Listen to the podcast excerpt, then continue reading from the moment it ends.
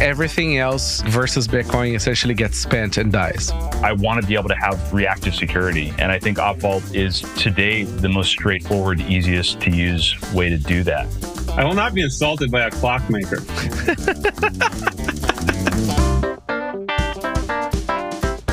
overall these kind of ways to make the network easier to both build on and interact with i think is a really big deal. If bitcoin existed when we started twitter we would not have to go down the ad model path. I mean as simple as that. Integrating lightning into a social network is the killer app. Hello, and welcome to the Bitcoin Review podcast, where we explore developments and projects with the people who actually make them happen. The show is supported by Pod 2.0, Sat Streaming, and CoinKite. If you're a new listener, I'm NVK. I run CoinKite, where we've been helping people secure their Bitcoins for over a decade. We make the Coldcard and fun products like the Blockclock. You can find more information about it on coinkite.com. Hello and welcome back to the Bitcoin Review, the podcast where we make people sleep talking about all the software updates in detail. It's great. And it's not for you, it's for us. It's therapy. and uh, with me today, I have Mr. Craig. Welcome back, sir. Good to be here as always. Um, Happy New Year, all. And uh, yeah, let's let's let's talk about the very few things that have happened in Bitcoin over the last little while. That's right. Uh, you, you do bring up a good point. It is the first episode of the year, so happy new year to all the fans out there. I've kind of lost track of that. It's uh, it's just we're entering the third year of the show. Can you guys believe that? Wow. I guess it's a real podcast now. Mr. Odell, welcome back. The the pod professional guy. Yeah, yeah, yeah. I might be uh, shit posting on Nostr during this rip. Just uh, FYI. That's what you do in a normal any podcast recording. It's different. Wait, so it, it's been three years because the show started in, in December of. Is it December that started? No, it was not December. It can't be December. Like it's not a real three years, right? It's like three years. No, no it's starting the third year. Starting the third year. Yeah. Okay. Glad we got that sorted. Sure, rub it in. Longest going uh, uh, pod uh, uh, presenter in that other show that doesn't have a proper list. Search rabbit hole recap. you know what I should do, Matt? I should sponsor Rabbit Hole Recap to shill uh, Bitcoin to review. That has never been done in Bitcoin before. you do sponsor Rabbit Hole Recap. No, no, but as like a so ad. We only have two sponsors. the first ad in the whole show needs to be the leading sponsor is another pod. well, we're going to charge you double for that. Oh, shit. Okay. And with that, hello, Mr. Pablo, the, the man who ships literally 90% of all the Nostr software. Hello, guys. Welcome to the uh, third season officially of Bitcoin Review. yes, that's a perfect way of putting it. that's why you get paid the big bucks. oh man, what a what a what a year this is gonna be, huh? 2023 was never boring to say the least. you know, 16k Bitcoin all the way to whatever. Uh, lost track uh, that that that caused a few a few dramas in all kinds of things. Lots of updates in Bitcoin. It was it was something. This is not a year in review episode. I think it's just me uh, being a little bit reflective. What was your favorite thing that happened in 2023? Sorry? What was your favorite thing that happened in 2023 Bitcoin related? Uh I don't know, man. Like, I am not a, a picking favorites kind of person. It's whatever at the time I found interesting. Like, it's my brain doesn't function in like, what is your favorite color kind of thing. How about you? I still, I still can't believe, and you played a massive part in it. I still can't believe that Dorsey gave ten million dollars to OpenSats.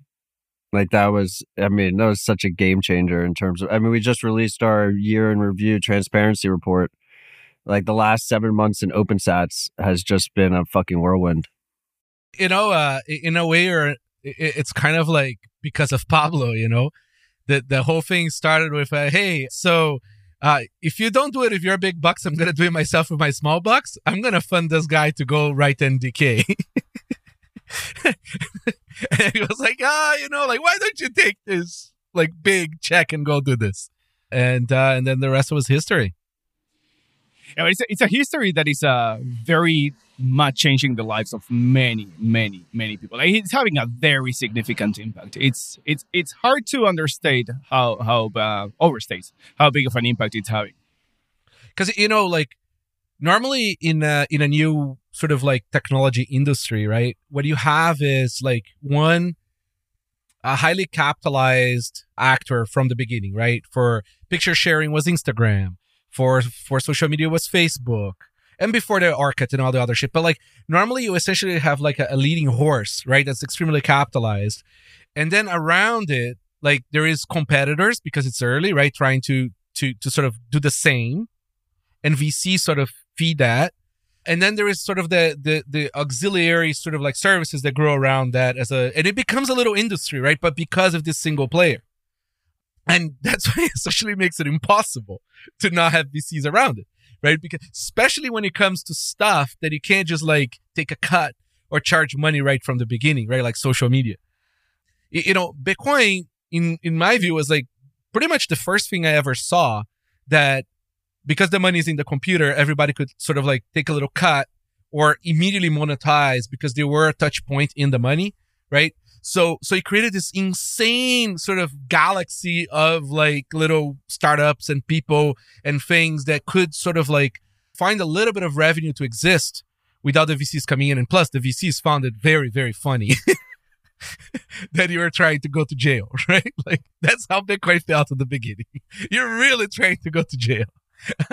um, and none of the VCs wanted anything to do with it. So, so anyways, like, and and I feel like Nostr sort of like had this very awkward place where it's like, okay, it's like super decentralized. It's like there's no bosses, no CEO, no nothing. There is no leading horse that is monetized. And there is no path to monetization until there's a lot more users. So essentially, fuck if you do, fuck if you don't. And uh, and I, and I I think this boost of of like having this capital coming in without strings attached and without sort of like creating a monopoly, right? Because that's like essentially Peter Thiel's and most VCs sort of theory, right? Like it's trying to capture a market as a monopoly. Really changed the the dynamic, right? I mean, it creates some awkward things, right? Because you know philanthropy is much less efficient than capitalism, right? Like it creates artificial winners, but at the same time, it really helps our bootstrap things. So like, you know, it is what it is and we're going to see where it goes. Sorry, I, I kind of like had to, to, to run that little monologue there. No, yeah. I mean, if you look at, so we just released our year in review. If you go to opensats.org and then like click our blog, it'll be the most recent blog post.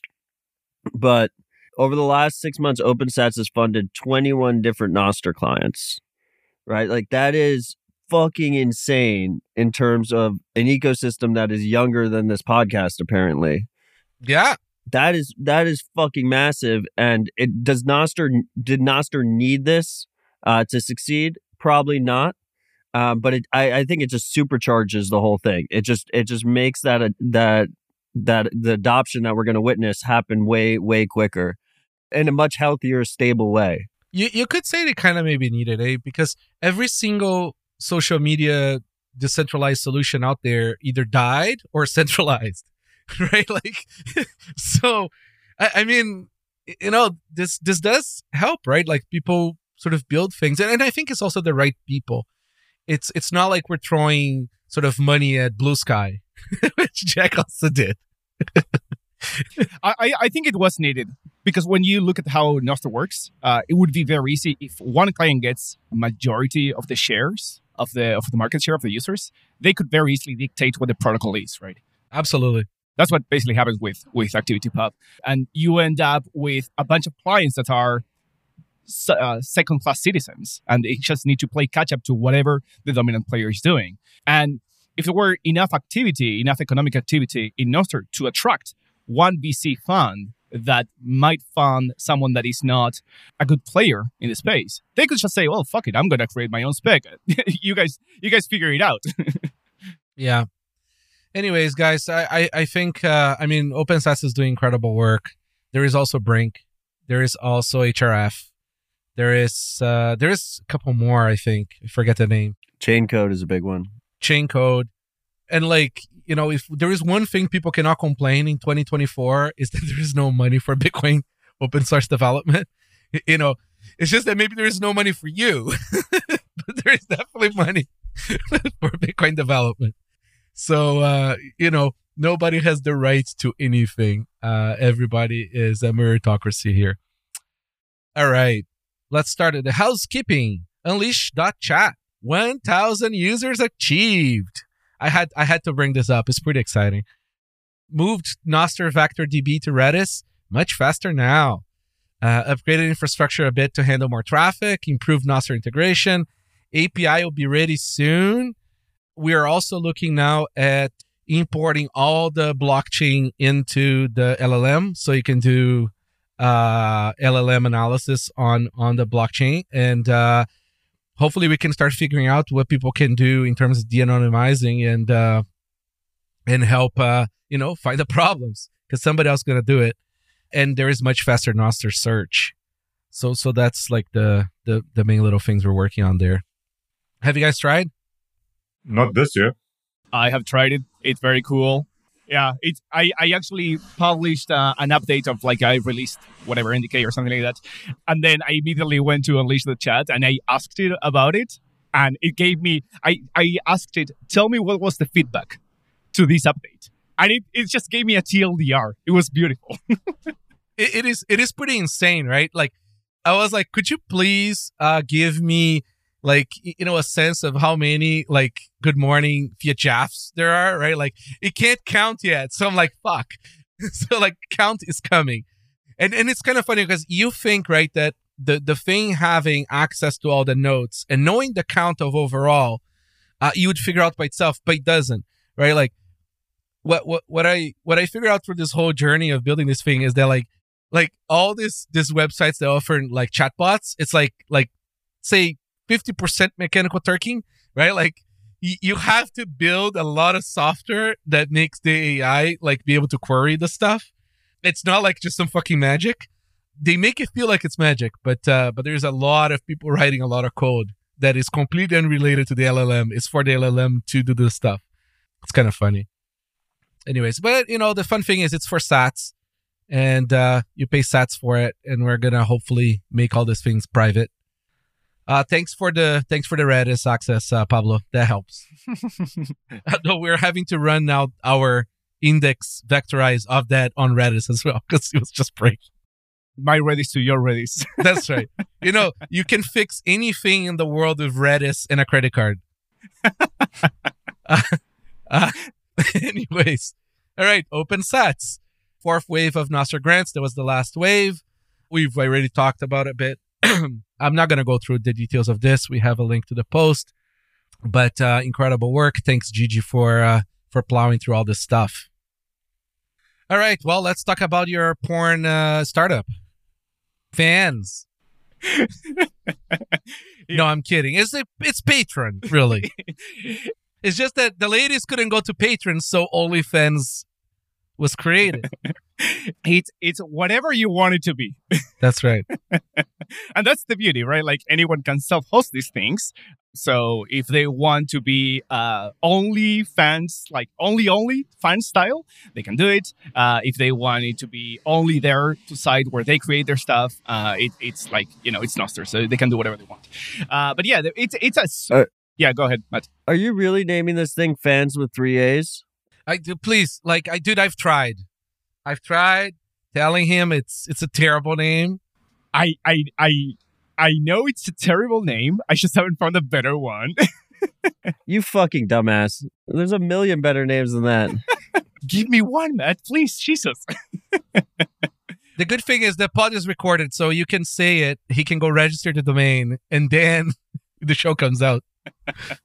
now, so here's the thing, uh, because the idea, what I'm building with this is very much not only for Bitcoiners, right? So the real big mass of users are not listening to the podcast. They are not in Nostr. So I can rebrand it later. Once I'm ready to launch it on like Product Hunt and whatever, I, I can rebrand it to whatever the name might might be. But man, Uh, we probably so we have Arkinox throwing around ideas, Carnage throwing around ideas, uh, Svetski, a, bunch of people, including NVK. Uh, and no good ideas have come out so far. so we're like, okay, fuck it, we'll we'll do it live. Yeah, well, it, it, it's gonna have to be what's gonna have to be. but but I'm fully ready for fans with three A's uh, to be. Matt Matt is shaking his head in, in disapproval. Wait, so is this is it going to be like a video specific client? Uh, I mean, I OnlyFans got mentioned. Is it is it all media? How how do you how are you thinking about it? It's all type of media. Uh, what I have in mind is that it will fragment into different type of sites where it will be the same client. Basically, it's just one is going to be long long text uh, focused, another one is going to be porn focused, another one is going to be whatever Instagram style focused or whatever. But but for now, I'm I'm putting everything together because it, it's not like I can throw it everything together. But yeah, definitely it will. I will fragment it into specific sites. So, because this is a Bitcoin podcast, I don't know if you've noticed the name. Quick question is like, so how how do people like get paid? Is it Zaps? Like the audience doesn't know. Yeah, so so it's gonna be subs. Uh, it's gonna be in a, a bit of a special way. So the way it works is you send a Nostr Wallet Connect. So I created a data vending machine that accepts Nostr Wallet Connects, and in that way you can create recurring subscriptions with any client. So Amethyst is gonna be able to do recurring subscription payments by using this DVM because the thing is that Amethyst or Coracle they don't have a backend, right? So they cannot say send this payment once a day or once a month or whatever it might be. No cron jobs. No cron jobs. Yeah. So this is this is literally a cron job for just the Wallet Connect. That's that's what it is. That much is obvious. so yeah, it's it's gonna be it's gonna be zaps. At some point, uh, I already started looking at it, but man, oh man, fiat is such a such a clusterfuck. But I, I want to accept credit card payments and convert those into Bitcoin with Magic. Insert Magic here and and send to the creators. They always receive Bitcoin. But when you create your your tiers and your profile and all the things, you can say my unit of account is dollars or Bitcoin, right? So if you say dollars, each month it will calculate the number of sats that you should receive, and it's going to send that over. That's pretty exciting. Wait, you don't even have you don't even have fans with 3as.com? No, So you have a shitty fucking name and you just not the excuse isn't even that you were able to secure the domain because there's just some random German company that has the domain. Jesus Christ. I I I wanted fans with four A's, and everybody told me it was a retarded idea because I could get the the dot com. So he went to three. Okay, we're gonna we'll brainstorm a better name for this. all right, It's a, it's a great idea. It, it could be it could be one of the killer apps early on in Nostr, in my opinion. Yeah. I, I think so. It has a bunch of shit that is very interesting. Do you know how long I've been badgering Pablo to fucking make an OnlyFans clone, clone on Nostr? It started in Tokyo. Year? It no no no. It started in Tokyo. We were in the taxi. and told me, ah, you know what? You should No, but that was before that. Remember? Oh no, actually, that was it. That was on the taxi ride, wasn't it? Yeah, yeah, it wasn't taxi ride. I think I own onlysats.com if you want it. But but the thing is that it has to appeal to non-Bitcoiners, right? So Sats doesn't mean a thing, right? Yes. It, it should be dot cash. Do, do dot cash. Fans dot cash. Is that available? Actually, I mean, I, I might appeal the wrong kind of uh, Bitcoiner. There, there is no such thing as wrong. There is just the paying Bitcoiner. They're just shitcoiners. That's right. It has a bunch of really cool things, and one of the things that it has is that content. If like when a creator creates, uh, say, for example, you write a, a long form and you publish it with a preview for everybody, but only for your subscribers, they can actually access the, the thing. If someone creates a highlight, like one of your subscribers creates a highlight, that highlight will go to Amethyst and will go to Coracle. And from from Coracle or from Amethyst, people can subscribe, and Coracle and Amethyst can take a cut if they so if they so wish. So like all this stuff, like all the monetization part, can leak into all the clients. Hey, Pablo, I just bought uh, fans with a Z, 1A dot cash. Works. I'll send it to you. It's actually pretty good. It is pretty good. Fans.cash. Not fans with a Z dot cash either. That's a horrible name. Listen, any words that are real are gone. Wait, why don't you just fold it into highlighter? You have highlighter.com. That actually not a bad. That's not a better name. That's actually not a bad idea. I haven't thought of that. There you go. Yeah, because highlighter is hopeless, right? I mean, like, no human that is not Pablo is gonna ever use highlighter. it's just too fucking complicated. It's such a good domain. That is very true. Ah, shit, I haven't thought of that. That's a very good idea.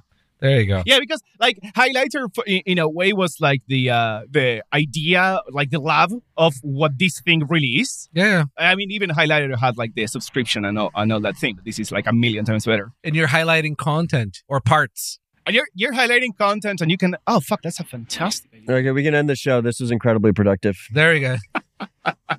Okay, so there's something that can be learned from this. If you're ever trying to come up with a name, if you ever have to spell the name, you have a bad name. Mm-hmm. That is as simple as it is. Do not ever do a name that you have to say it's Moon with two two U's, fans with three A's, fans with a Z. You can see the trend here. It's very clear. do not have it. Choose a name. We have to spell the name. Today I saw radio with six O's.com. and it's an actual thing. Oh god. you you know who started the R at the end was Flickr. Remember Flickr?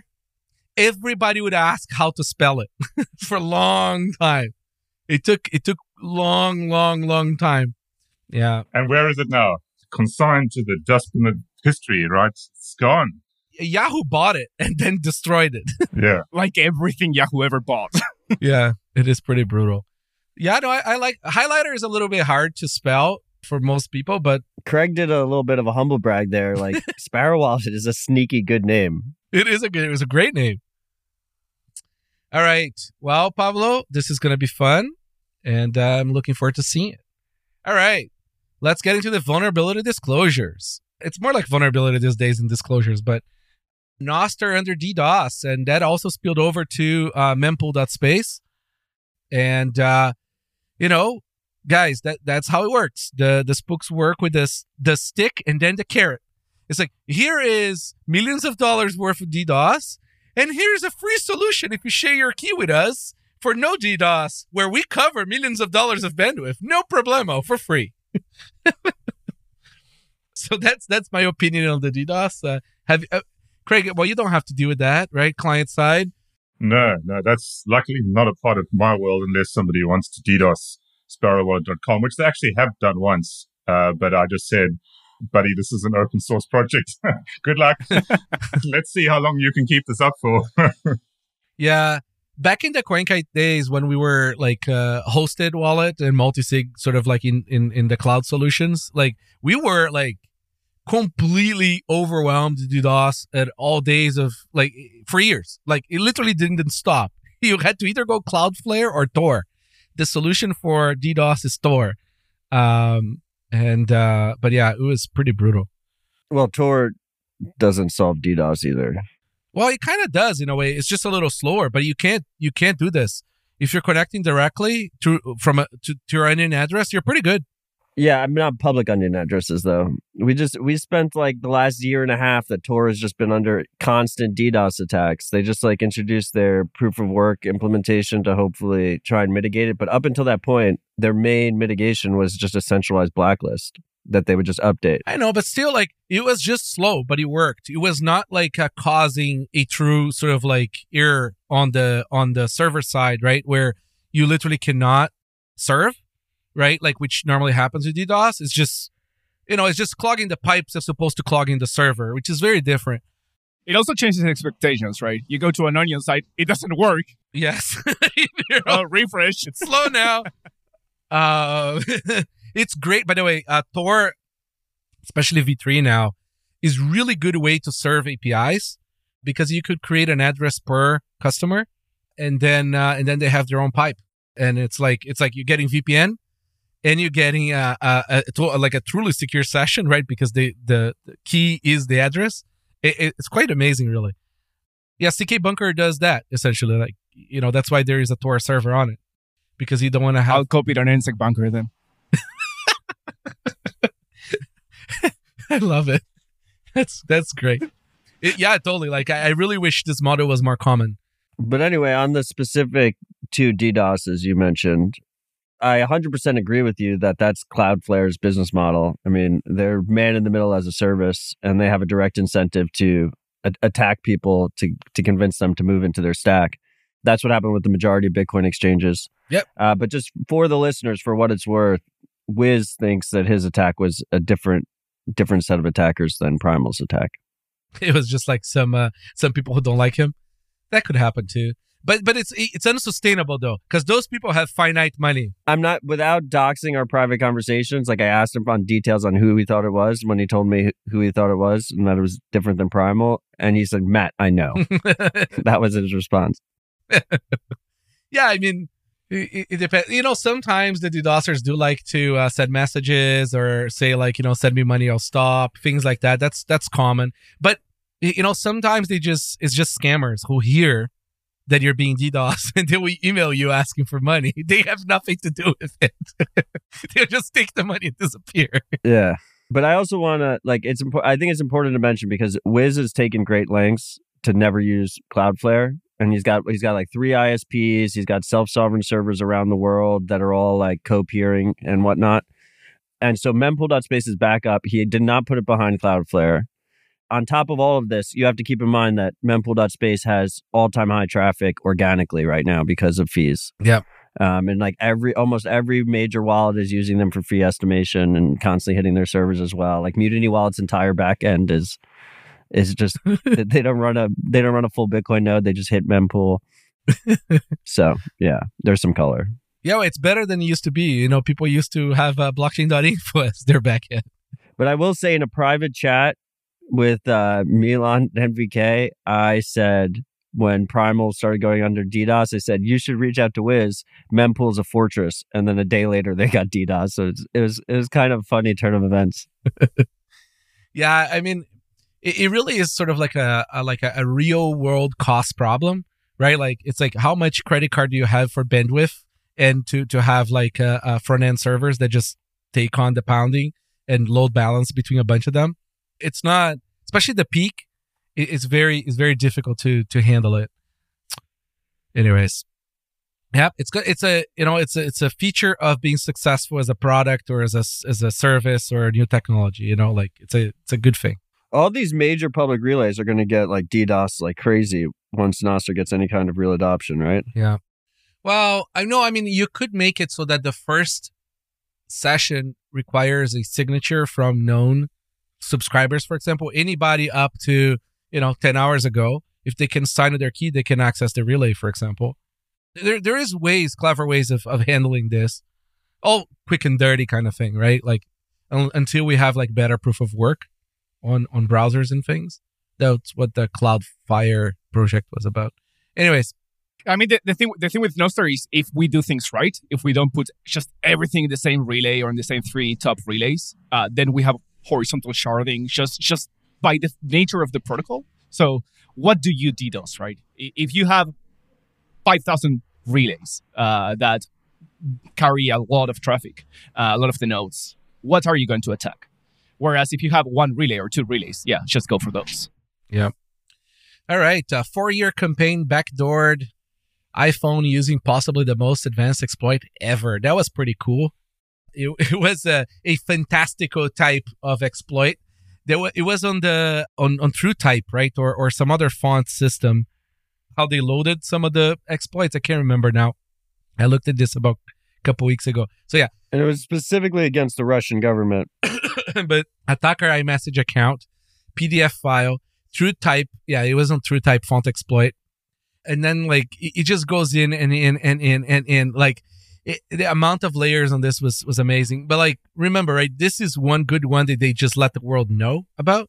These guys have like many of these. No, no, no. They didn't let the like the Russians released it. Kaspersky released it No, no, but it's because it was uh, it was used, right? Like all these attacks against them. Yeah, yeah. But all these attacks are only known like we have many of these, right? Yeah, yeah. These guys have like a box inside a box inside a box in a safe inside the NSA, whatever, right? Like But this was the NSA attacking the Russians. The Russians finding out four years later, realizing it had to do with undisclosed things that Apple never disclosed. yes, And then they released it to the world after they discovered it. that's right. Yeah.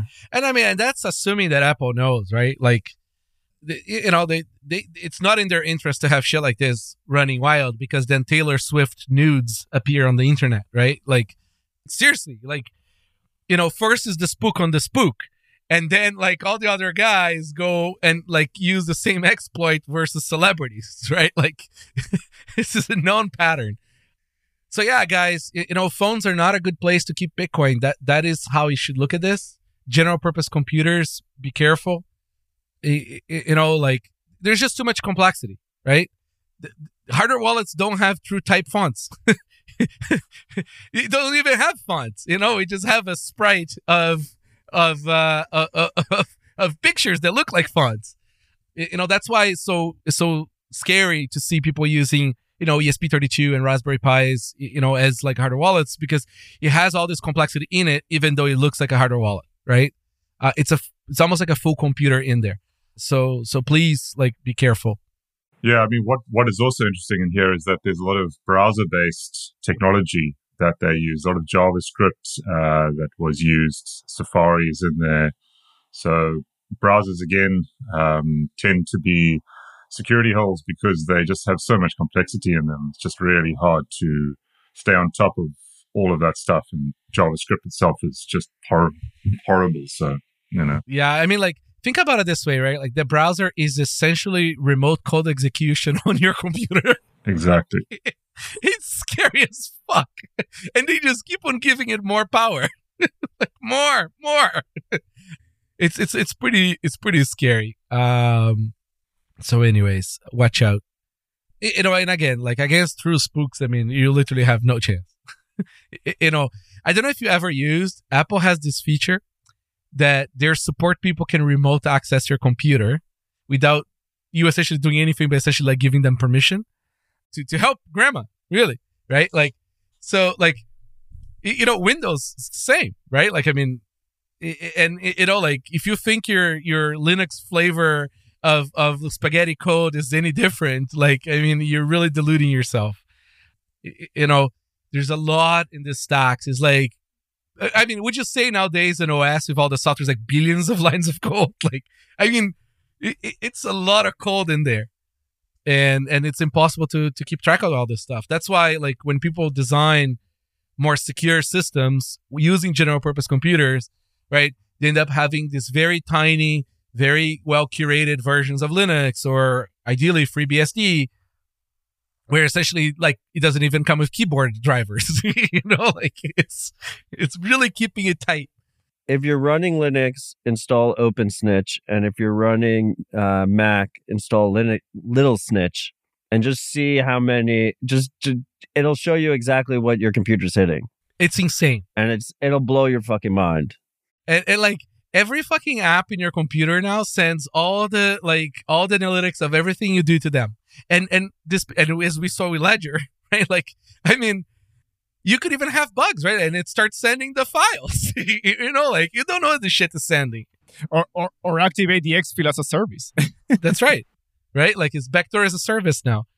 It, it, it's it's really scary. I, I mean, like Craig, I, I don't even know what it is now to like run a, a wallet on a when a general purpose like when I was doing that kind of stuff was like long ago. What is like to to like you know have to care about some of the general purpose computer problems and sort of try to keep your little container as as like as tight as possible. Yeah, I mean, you, you, you generally just want to keep everything encrypted as much as it can be. So even if you have stuff in RAM, keep it encrypted in RAM until you need it and then just unencrypt into like a local variable and then use it and then discard, right? So you just use the kind of features to kind of, you, you obviously will try and clear that byte array or whatever it is and then discard that information. So that's what you do. That's why whenever you're in Sparrow and it asks you for the password to sign or whatever, what it's actually doing there is decrypting using that password in order to get the information to sign the transaction. And all of that stuff is just done in sort of local variables. There's no kind of globals there. And then it'll just discard or it will, it will overwrite that stuff and then throw it away.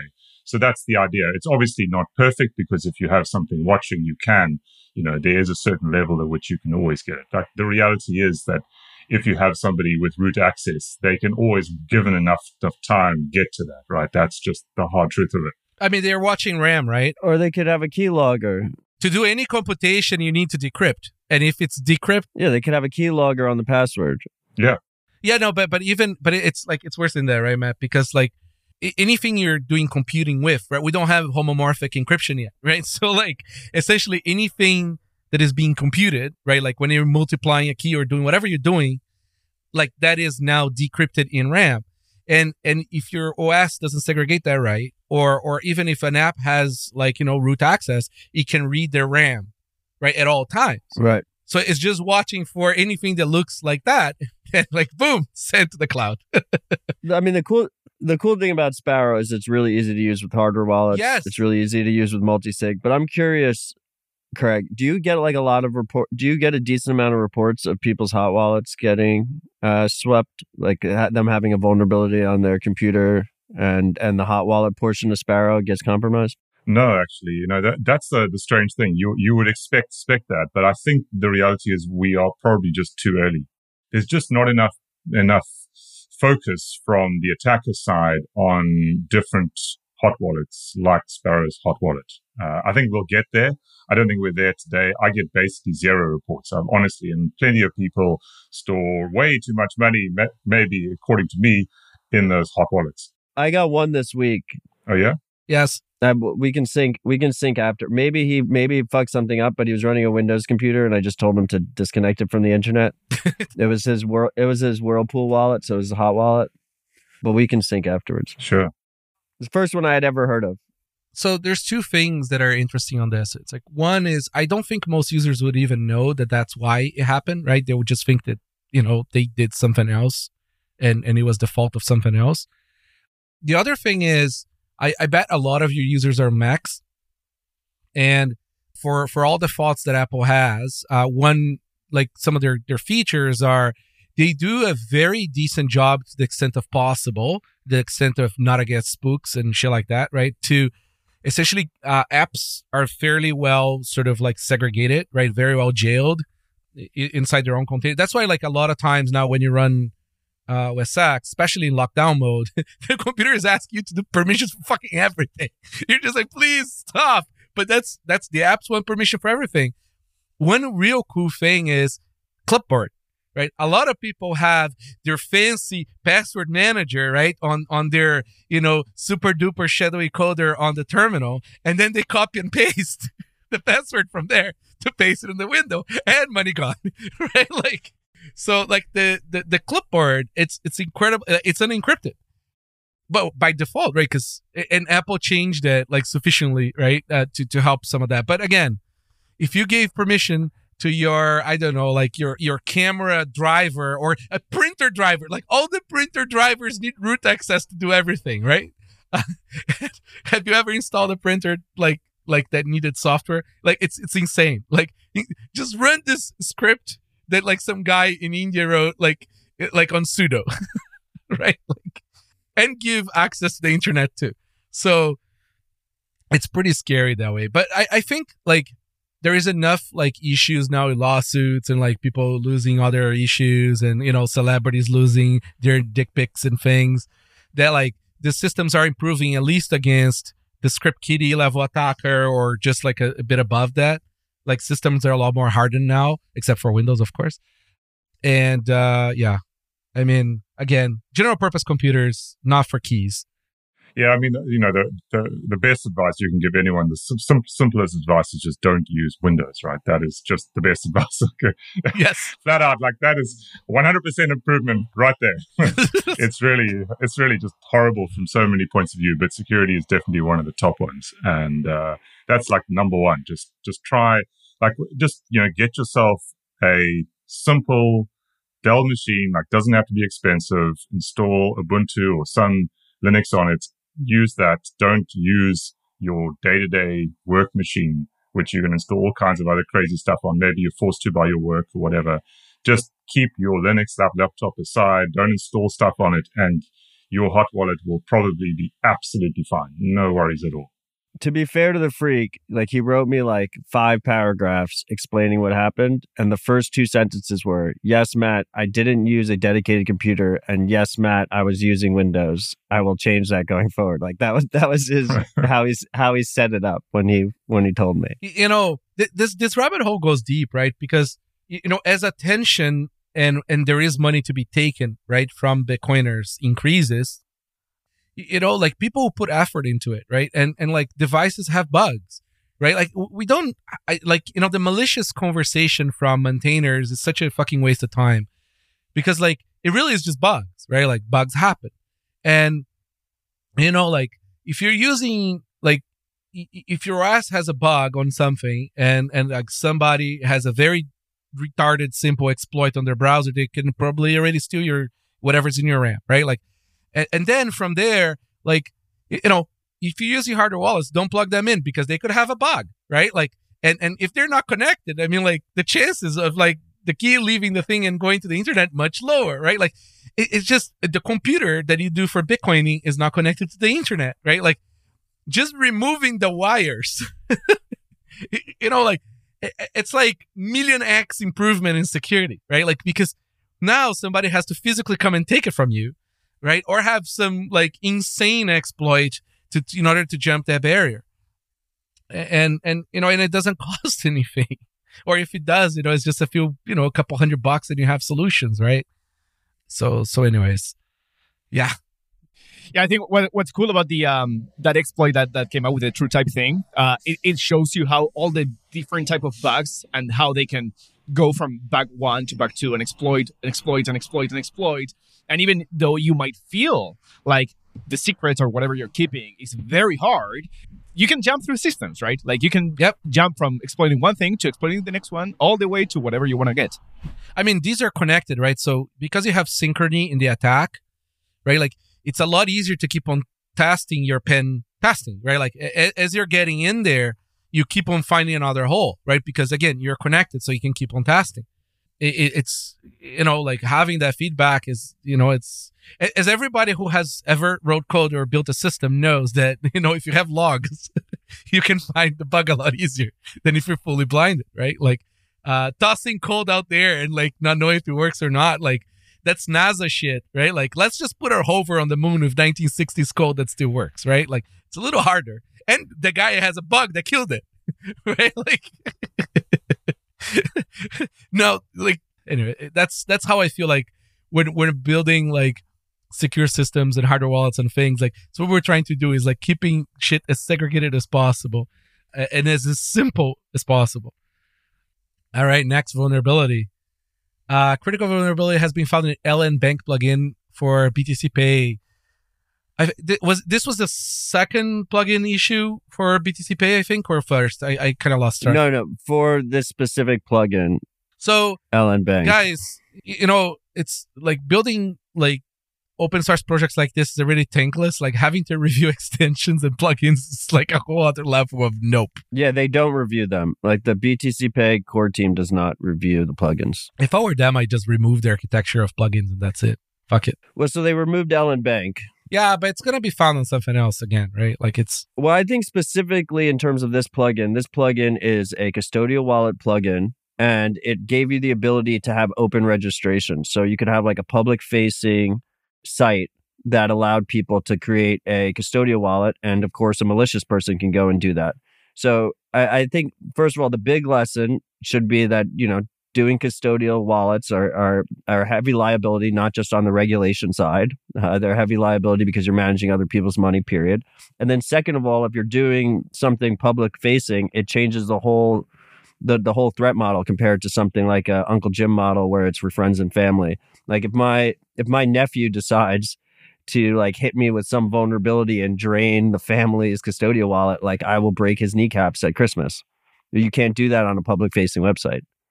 Yeah, it's I don't I don't want to like like criticize because like again like this is an open source project right like it's a lot of work you're not making money from this you know it's like running like creating financial software that goes on server side and browsers with admins and consumers it's like essentially hopeless in terms of like you know not having exploits happen because they will happen right? Again the money is hot on the internet right?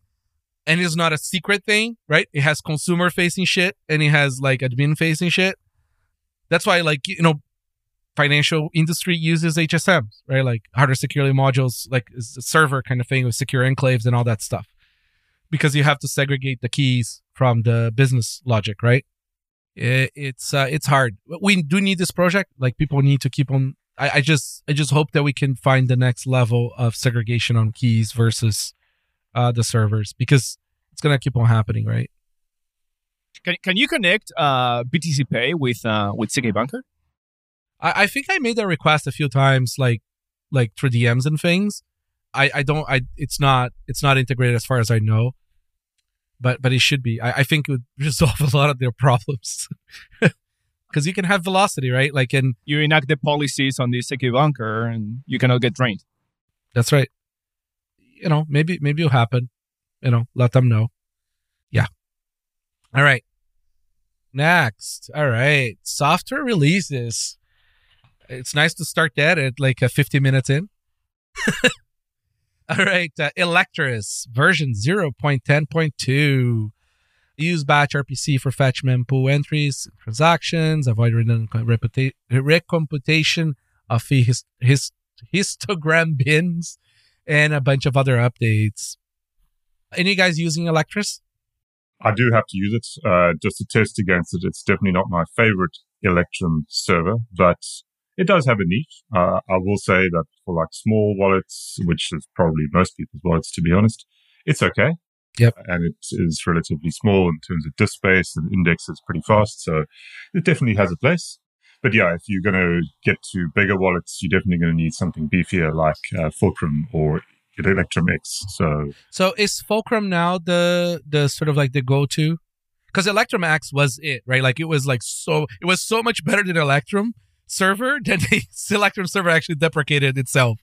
Yeah, yeah. No, Fulcrum is is incredibly fast. I mean, it is uh, the guy who wrote it uh, describes himself as a performance Nazi.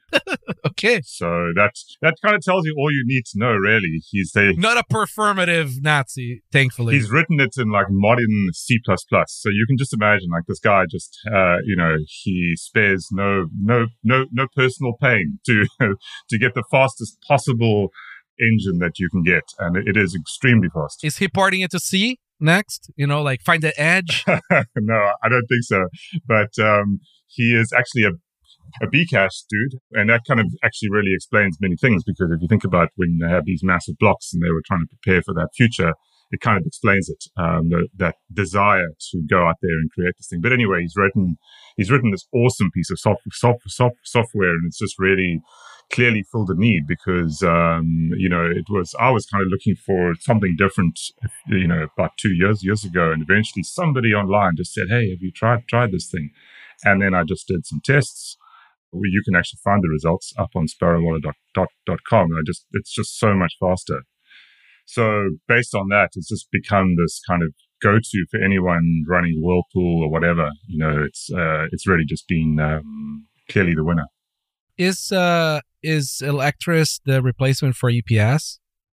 No, so EPS is actually quite different. EPS is basically using Bitcoin Core's wallet under the hood and then just providing this kind of Electrum server API on top of it. So all that you can look at on that Electrum server is your own wallet, even though the Electrum server protocol is meant to be this look up any, Yep. any kind of, kind of thing. You can only with EPS do that. So, you know, EPS is kind of this, this idea. And then people have written similar things. I've actually written one myself, which is now integrated into Sparrow itself. So it's a nice way to put an Electrum server on top of Bitcoin Core, but that's about as far as it goes. Cool. Yeah, no, it's uh it's it's it's funny, right, that the Electrum sort of standard of doing these things became somewhat the default for most of these things. Remember was it Coinbase that or or BitGo that had like some interesting sort of other way of doing all the indexing. What was the name of that? But it required like some, you know, 10 grand worth of like RAM per month kind of thing. Anyways, different era. Yeah, I think what's what's interesting to see is that Block have used the uh, Electrum server protocol as well. You know, uh, and it was kind of interesting to see it make the jump from open source into I don't know a more sort of commercial world. Yeah, it works. I mean, we use Electrum uh, server sort of client with Connectrum. I don't know if you ever looked at that. It's our uh, Python client for Electrum. we made it so that our store functions that way, right? So our store uses the Electrum server with read-only keys to create invoices and check for payments. Yeah, I mean, there's a whole debate out there to suggest that Bitcoin Core should have built an address index server into Bitcoin Core. I mean, I, like it, it seems to me like it would have been a good call, at least just as an optional extra. I know why they haven't done it. They say it's too much work, it's too much maintenance. I know it will never happen. Very aware of that, but uh, I think that there's a strong argument to suggest it should have just been built in there from day one. I no, I, I agree. Yeah. Anyways, it's funny though when you get to about uh, 50k keys, like things get dicey. they can really get dicey. Time to create a new wallet. so, all right. Next is Ocean block template update. Available immediately. Ocean is offering block template policies, giving miners control over what blocks they choose. They have the Ocean recommended, I think, is not. They have Bitcoin Core with uh, Ordisrespector on, and then they have the the default core. Yeah, it's great. I, we need options people should choose, and we need uh, Electrum V2 and different pricing tiers too on the uh, on the different pools. Yes. Oh, everybody's using Core. Stratum V2. Stratum V2. Sorry. Yeah, Stratum V2. It's time. You know. All right. Uh, libsec 256 K1 update version 0.4.1. Uh, if you want to know more about this project, look up on our episode history. We did one with the maintainers. It was uh, quite quite a good episode, I, I think. It's uh, it's a very important library. It's the most important library in Bitcoin, and it's also um, I think probably one of the cryptographic libraries the most amount of eyes on the planet. If you you know, it wouldn't surprise me. Clearly, nobody keeps an eye on OpenSSL. Sorry. um, this release slightly increases the speed of ECDH, ECDH operation and significantly enhances the performance many library functions using the default configuration on x86-64. Changed the point multiplication algorithm for ECDH operations module ECDH was replaced with slightly faster one. uh, option optional handwritten X6, x86-64 assembly for field operation was removed because the modern C compiler are able to output more efficient assembly. And I, I think this was they found 10% efficiency and if i remember it was something to do with addition they they found like some some significant improvements on that pretty cool uh, craig are you using libsec on on uh, sparrow Yeah, yeah, it's in there. I do use it. It's great. You know, it's it's it's. I, I think the important thing is to make sure that whatever signatures you are creating with whatever library you have are exactly the same when they come out byte for byte yes as what libsec is and i know that that's what coldcard does and that's certainly what sparrow does is that is the best way to know that there's no funny business going on right is that you know byte for byte the signatures are exactly the same yeah i mean like because if you're running some weird version of it right like that has shenanigans or bugs or whatever uh the signatures won't match. Yeah. right on on on a on a standard release right? Like if you just get it yourself repo build it like it just won't match. It's impossible for us to put a backdoor on it and have them match right? Yeah. and and you know they have the rfc for the for the random for the, the deterministic k value as well. So you know exfil is not possible if you if you can prove that you are using the the, the that rfc very important it's uh yeah it's it's pretty cool Yeah. all right uh, wasabi wallet buy anything button uh that's like a little chat bot that i think they have there now for you to help you find uh, where to spend sats. Nunchuk version 1.9.38 support for recurring payments. Uh, that's cool. And add UX flow for properly reusing Coldcard or TAPSIGNER between wallets by suggesting to switch to a new account. That's that's nice too. So you can use the same key for a different wallet. Electrum version 4.5.0 in beta release candidate. New features send the change of your own chain transaction to a Lightning channel using submarine swap. That's useful. I- Is there a lot of use for Electrum with Lightning? I, I'm not sure. I, I've never sort of seen or heard anyone using it with Lightning. Well, I think that therefore the answer to that is no, but um, I don't really know either. Yeah, I've never heard of anyone using that. Yeah, it's like it's one of those projects that you know been around forever. Was the second sort of big wallet that came out after Bitcoin Core and uh, massive user base out there. But like I, you know, like I, I don't follow the the issues anymore that much. It's just uh, too much shit happening in Bitcoin. All right, BlueWallet version six point four point twelve. Run currency for widget see currency when tap and hold balance to generate last mnemonic word. Smart Vaults, never heard of this one. Uh, version 0.4.0, custom policy path, added support for UTXO, address labeling, and a bunch of other things. You guys know about this project? No, never heard of it. So, folks, uh, find people who know the project before you deposit. Like, nothing against this. This could be amazing. Love you guys for building it. Absolutely no idea. Just general advice. If a project has not been in the market for at least a couple of years, don't deposit money. What was the name of this project? Smart Vaults. It's smartvaults.io. Yeah, so smart. It's a good domain. Smart Vaults is a Bitcoin multi-custody protocol for spending policies and proposal execution. Smart Vaults uses Nostr for discovering signers, saving policies, and PSP. That's really cool. You know, th- there is a little trend going on again of trying to create like good multi-sig coordinating wallets, right? Not just the wallet, but also coordination of of signing transactions. Craig, uh, my my ultimate dream for Sparrow is a little chat window, you know, where you have you know Soviet era chat window, right? Like we're not talking about emojis here, and uh, it's just that like you can add either the PGP key or like there is some pipe, right? Like and some encrypted encryption using the the local mnemonic probably. It's a maybe Bitmessage kind of thing, right? So and and and so that it can coordinate from the actual signer, right? Like you go there and well, the client signer saying, "Hey, uh, you know, can you sign this? It's me. I have access to the keys clearly. Yeah, yeah, if if you can read this message, it's me."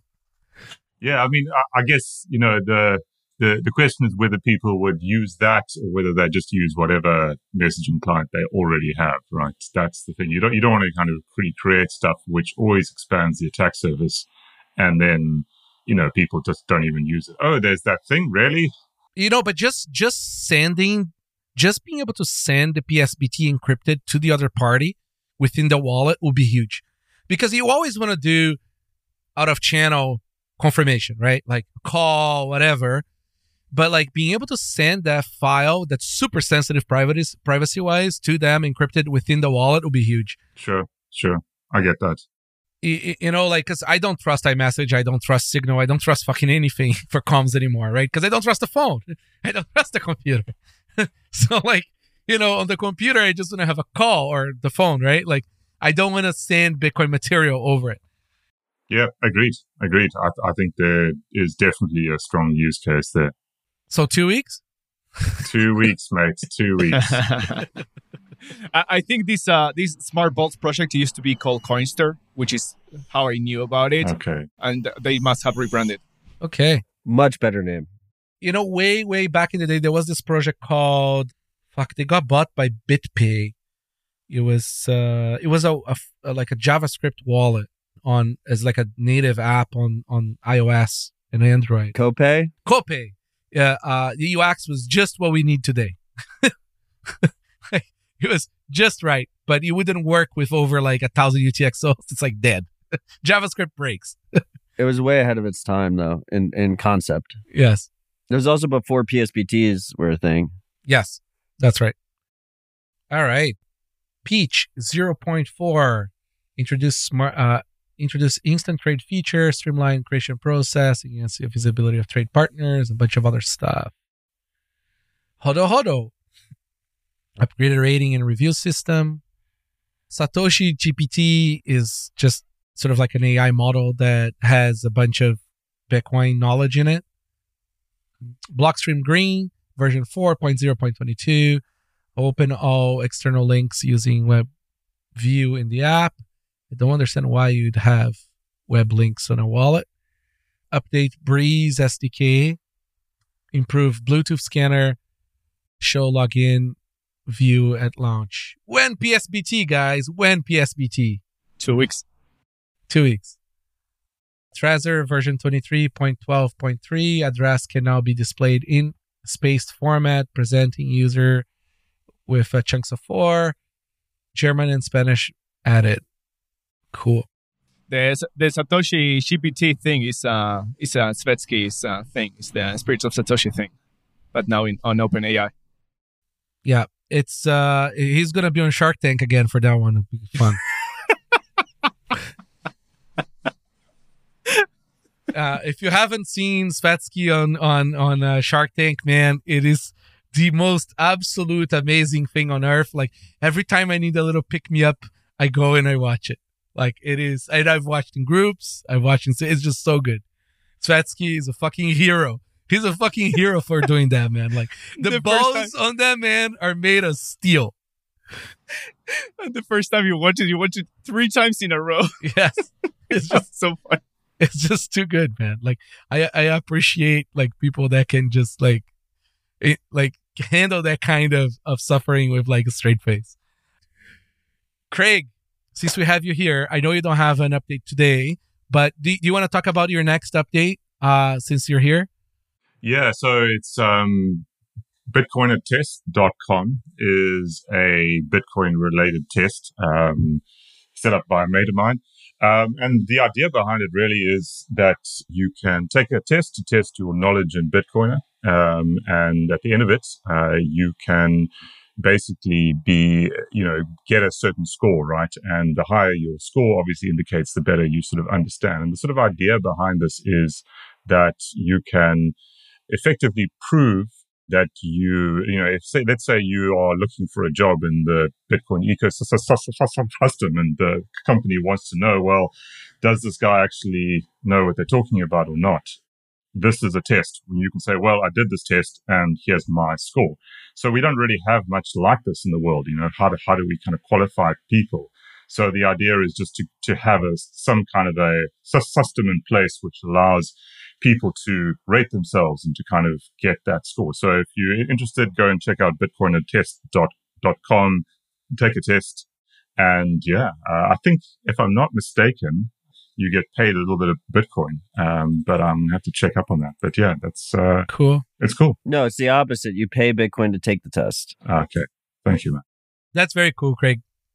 And uh, and for Sparrow, do, do you have uh, uh the updates that are coming on the next release? Anything interesting that you want to mention, or you want to just come for another two hours of pain when it comes out? Well, look, I, I don't know if it's coming in the next release, but we uh, definitely am going to be working on decentralized whirlpools soon. So that is, I think, coming uh, coming up soon. That's all I can say. That's cool. And would that be uh same model where like somebody takes the fees? Where, where do the fees go? So it's still a central pool. Um, and when you send the setup transaction, the kind of premixed TX0, that'll be the standard way that you do it, do it now. So the fees don't actually change, but the idea is that you have an architecture which is much more difficult to shut down. You don't have a centralized coordinator like you do today. You have a whole bunch of them and they can kind of take over, from what I understand, from each other. And they're all talking to each other via this Soroban network layer security product protocol, which we already use for the kind of Stonewall 2s and all of that kind of thing. So it's built on that layer and you can, you basically have a bunch of people. I think it's going to be in the sort of Ronin dojo world as well I actually, I'm, I'm not fully aware of all of the finer details at this stage, but the idea is to get to a point where you can't have the Liz Warrens of the world point to a single IP address and say, hey, that's got to go. You know, you just can't do that anymore. So it's coming soon. I know that they've been working on it. The some some Samourai team have been working on it for quite a long time time now. Uh, so I think it's finally getting close. Very cool. Yeah, I mean, the, the, dream is for these things to be fully, fully, fully decentralized and have no uh, no points of capture economically or technically, right? That that is the goal. All right. Next, now we're moving to project spotlights. The Bitcoiner test, yeah, I mean, you talked about that one. Bitcoin freelancer, find freelancers that accept Bitcoin. Essentially anyone. All right, top builder. That's Pablo related. It's like Top Chef, but for builders without the money or the glory or the TV in Madeira. Pablo, you want to talk about top builders? I'm guessing you mean software engineering. Uh, no, he's confused because Top Builder is Pleb is Pleb Lab's thing. Oh shit. Okay. And uh, Sovereign Engineering is Pablo's thing. There you go. Talk about yours, Pablo. All right, let's do it. Yeah, we're starting the program in uh in a few days actually, on the uh, January eighth. 21 people, originally 21 people, one of them fell through. So 20 people totally totally ruin our, our meme. Next time we'll do 22 just to be safe. yeah, and a, a, bunch of really, really cool people. I'm super excited about it. Uh, a bunch of really cool people are coming.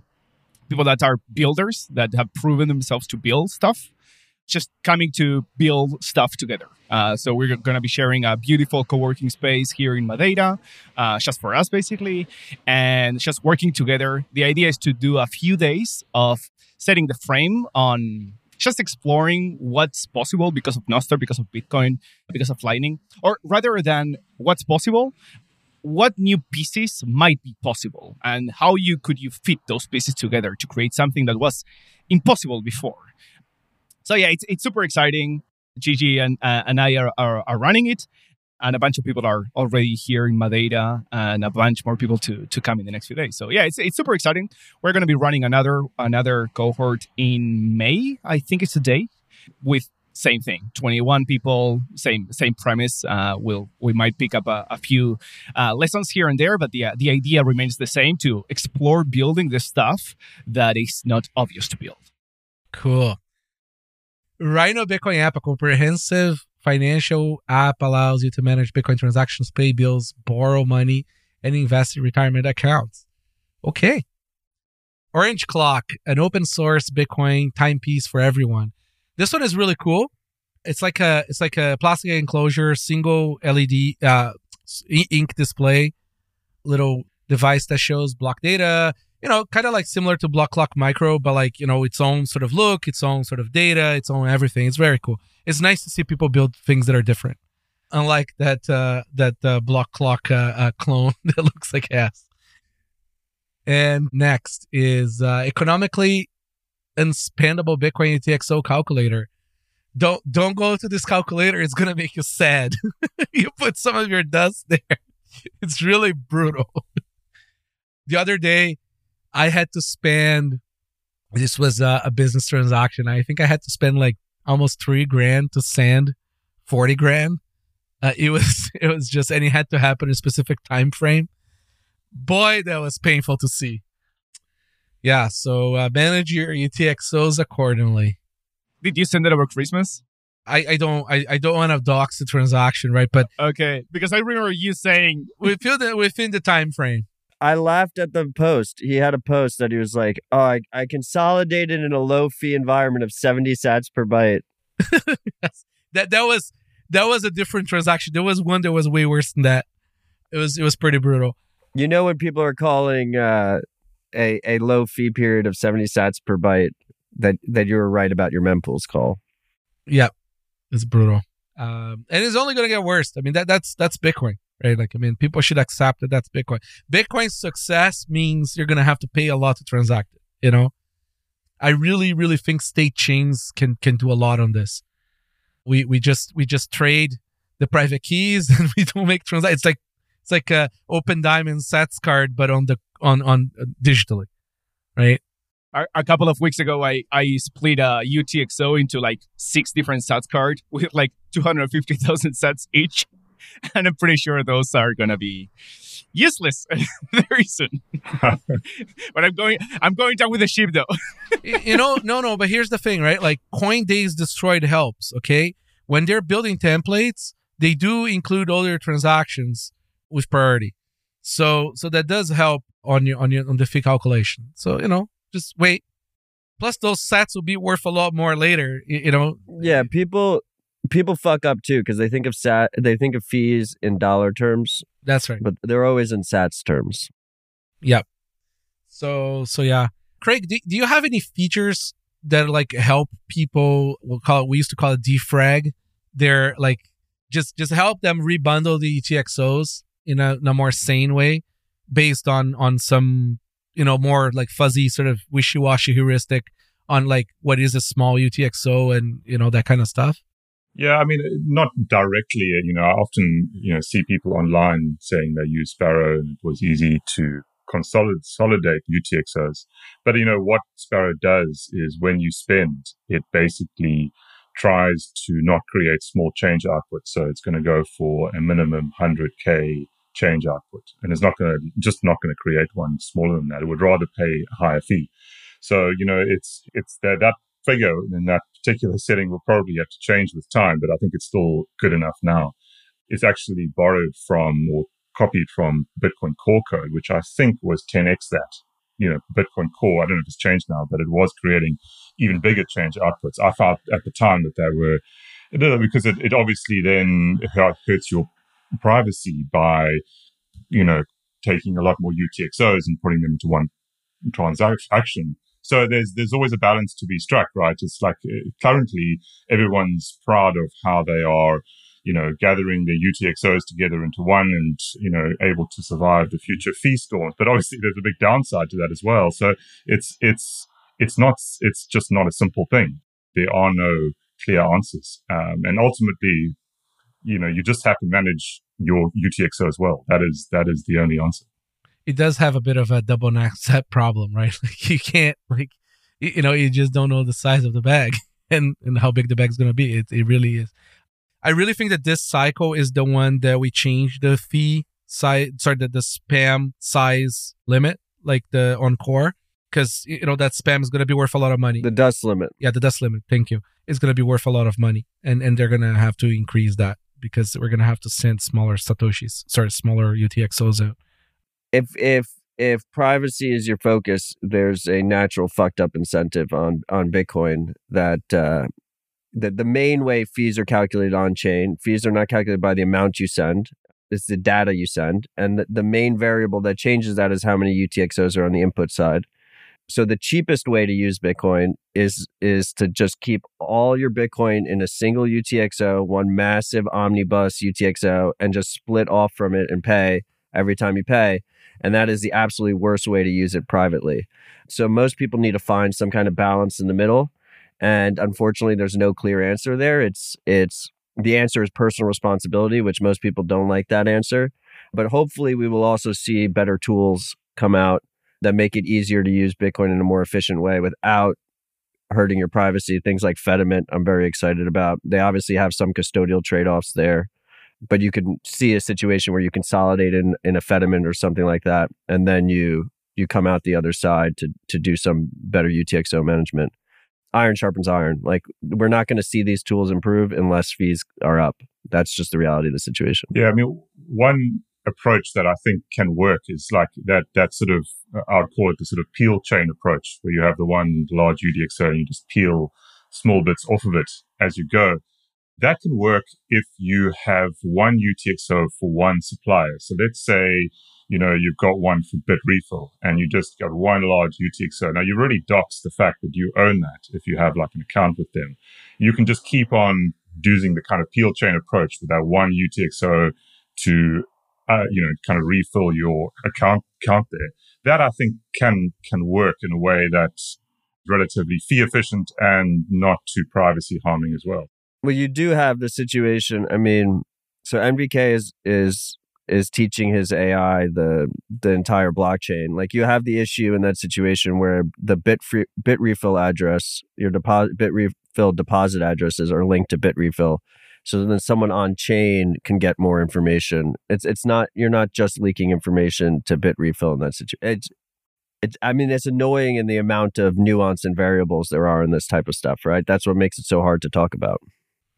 Yeah, I mean, again, right? Like, I mean, if UXT was open source, I mean, we could go. just kidding.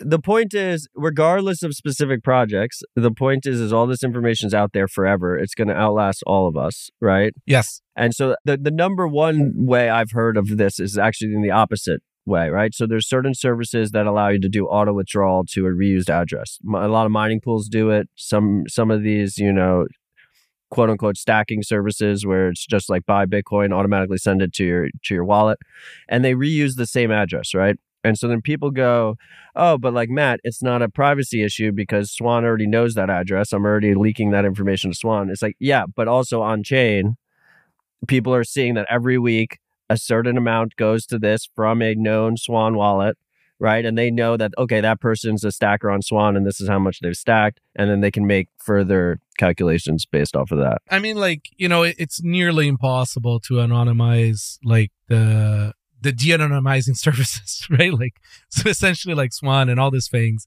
They have large user bases. They they they have to run chain analysis, right?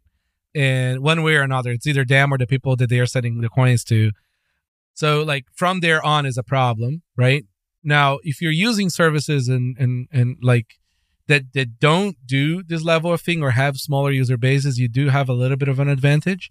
But at the end of the day, I mean, all the low hanging fruit is to be found out. Period. Like, you know, very hard to deal with that. Now, you know, as as the mixing tools improve, you know, th- there is a path forward. I, I'm hopeful. I just, I just feel like, you know, we have too many problems we're trying to solve with Bitcoin and, and we're winning at them, but like it comes with pain, right?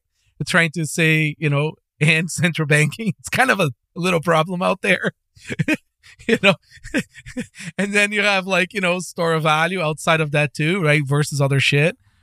And then you have like uncensorable transactions, right? Like another small little problem. and then you have the privacy stuff too, right? Like it's like it takes time, right? Like, it, and it's only 15 years old. Today's Bitcoin's birthday again, right? So, you know, it's like, it's pretty optimistic that we got this far in only 15 years. You know, it's just patience and, and help or shut up, I guess. yeah, anyways.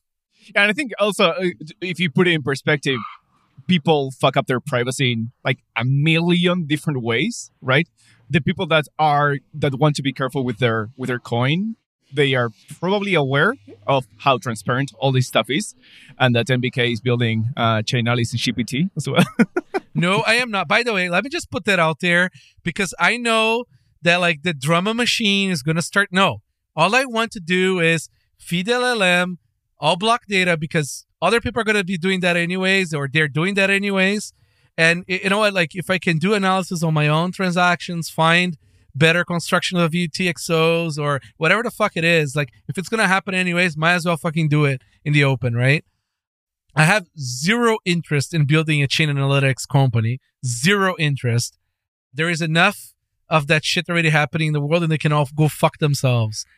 Anyways, I, I need fucking voodoo, right? Like all, all, all the fucking bullshit, like all the extrapolation of extrapolation of extrapolation is complete voodoo. Like there is no hard science there. It's voodoo. Yes, I know. It's yeah, it, it's pretty brutal.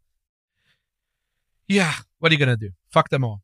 I mean, it's it's it's probability analysis is is at its core is is what tracking Bitcoin. But what's LLMs? Is what tracking Bitcoin transaction is. They're bullshit machine. No, but my point is my point is is it's probability analysis. Yes, and the the the chain the chain surveillance companies that are valued at billions of dollars overstate their their probability certainty, and you know Bitcoin influencers understate it and that's that's the reality of the current situation we're in.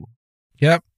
You know, I, I think the market is going to resolve some of these problems, right? Because these companies are going to get sued or participate in lawsuits where like the evidence is completely demolished, and that's it, right? I mean, like they they're gonna have to not be as accepted.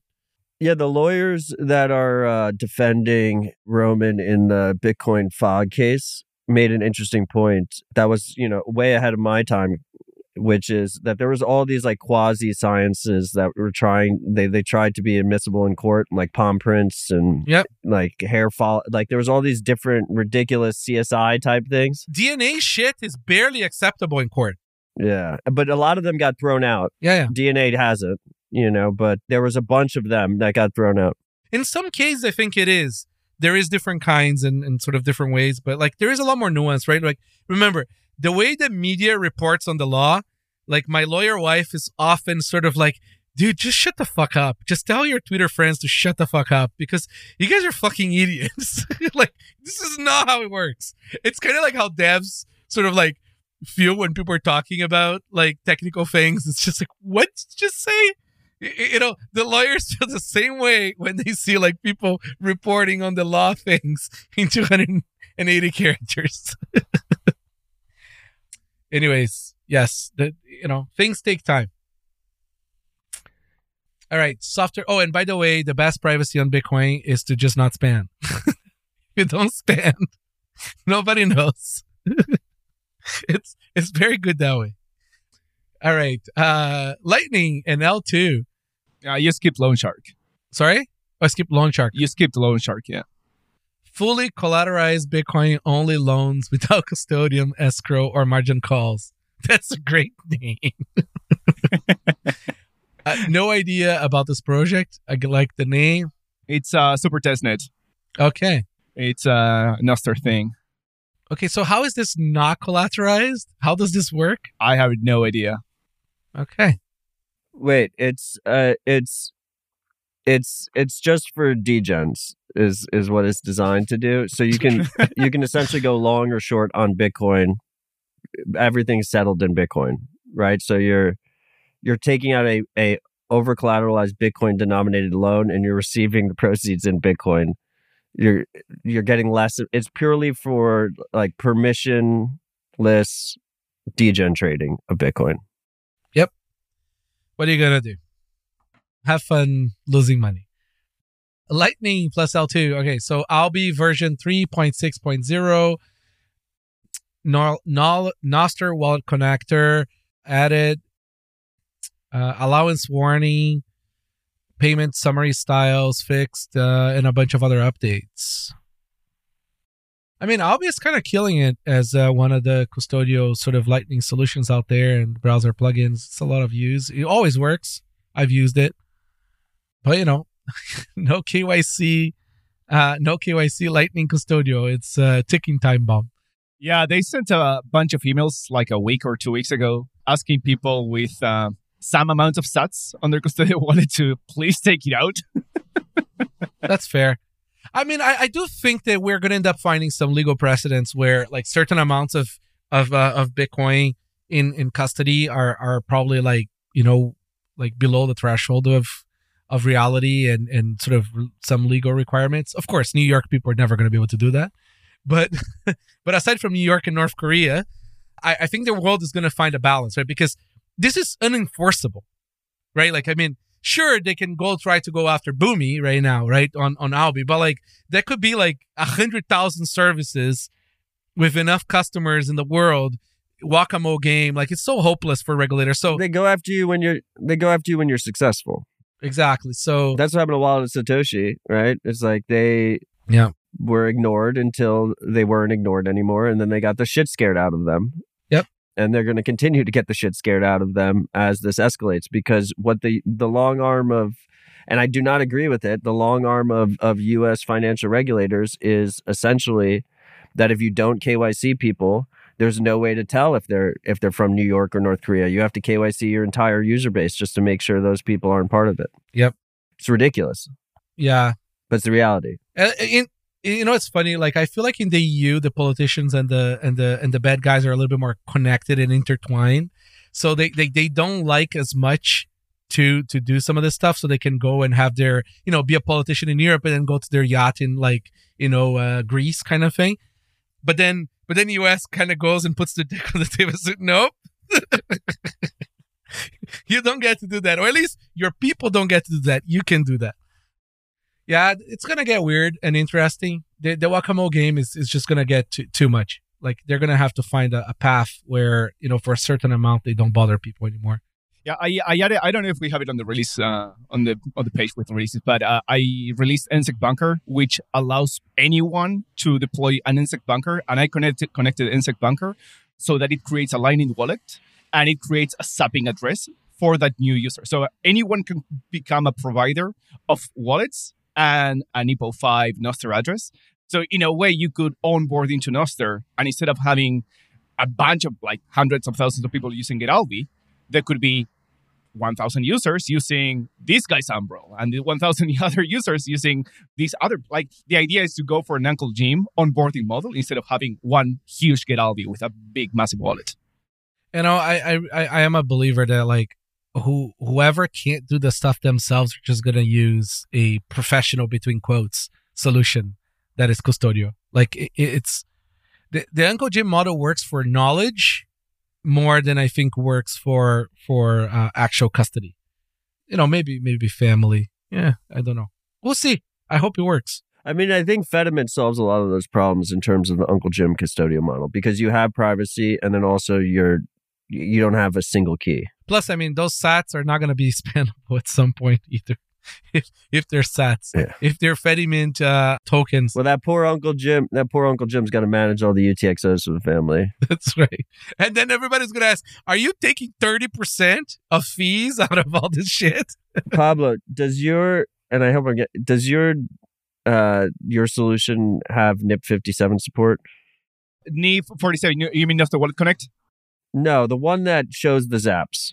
Is that NIP fifty seven? Oh, NIP 57. Yeah, yeah, yeah, yeah, yeah, yeah, absolutely. So you create a new account and you immediately can get zapped. Because the social signal is really important. Like if you have Fundamental. the the people that are using Lightning addresses on Nostr and don't have I believe it's NIP 57 support. Like it doesn't show when I zap them, so I, I don't get my little profile photo with like my social signal of how much sats I sent them, and they get less sats as a result. I think. so it's important. You, you want a refund afterwards. Yeah. I yeah, it's, you feel like you're rugged. You like you, you you send someone a million sats, you can't even you can't even get the humble brag about it. You know? That's right. Maybe they, they don't even realize, right? They don't even, they can't even tell. Well, when I do it, I always text them afterwards and be like, "Yo, I didn't get my social signal. You're not getting any more zaps until you figure it out." You got to train them right. All right, Fountain version 1.0, a new player. They redesigned the app. There's a bunch of stuff that happened there. It's very cool. It's still the the best uh, of the Pod 2.0 apps. By the way, it's probably just my show, but uh, the momentum on Zap uh, streaming sats and all that stuff has like greatly decreased. I, I think it's a it's a product of uh, number go up, fees go up, and uh, and people seeing that the generational wealth was sent in the previous episode. Well, I mean, I looked up how much sats and zaps I sent this year. I Should have never looked it up. No, don't don't look. don't ever look at those numbers. Mutiny Node version 0.5.0 added initial Fedimint support, added LSP spec for LSP, increased the chain gap when resyncing, and uh, it's a great project. Yeah, and I think this this re- this release is massive. Like they added Fedimint support. That's that's pretty fucking cool. They did it before Fedi. I I've been using I've been using Mutiny Wallet here in in Madeira a lot. Really? Eh, like every single day, multiple times, and the experience is not great. I mean, regardless of Mutiny, I've only I also did it with my Tor only node, uh, which takes like two minutes per each TLC. It's a great experience. I actually went to the pharmacy um, and I did the, their first Bitcoin payment, and the woman was very excited, and it took like like fucking a minute to settle. I was like, I, my internet might not be working. It's not this bad. The future of finance. I, I really, I, you know, we're getting to a point now where I think carrier pigeons are on the table again. You know, like we're gonna use those micro SD cards, you know, to also uh to also send uh, tokens. Would you you see Igor was complaining on uh, Nostr that he he he got rugged of five hundred dollars because he was sending an NFC card through the mail? Oh shit! Oh, you gotta, dude, load them after you sent them. if you're gonna put them in. No, there was some kind of he had to like send it back to them because he couldn't redeem the money. It was some like cash bill or whatever. Oh, okay. I, I thought like that might become more common, like people just sending Bitcoin in the mail. Yeah, I mean, nothing wrong with that. We, you know, the, the Opendime's been around, man. People carry them around the world and uh, and do their thing. People don't realize like boomers send thousands of dollars of cash in the mail. Well, yeah. It's it's quite common. You know, we used to have a, uh, an exchange here in, in Canada where you just you put any amount of cash in a in a brown envelope and you send it to them in the mail, okay, and they deposit the Bitcoin in your account, like in, your- in your address. No joke. Uh, and it worked until they got robbed. I, the guys went to the address and just fucking waited there, you know, like, piles and piles and piles of cash. Anyways, Ca- Canada still gets away with a lot of freedom with regards to using money. Like, how much can you buy non KYC with Bull Bitcoin? Like ten thousand k a month or something like that. it's it's actually Pretty wild. yeah and and the kyc it's uh it's not like it's different we have these thresholds but also see if if if you know somebody the requirement of kyc is very different. So like i know matt right? Like if you can back that up Allegedly. if you yeah allegedly uh if you can back that up like technically there is no kyc because you know the person right? So you could give any amount of money without recording stuff but then you could get in trouble for other anyways.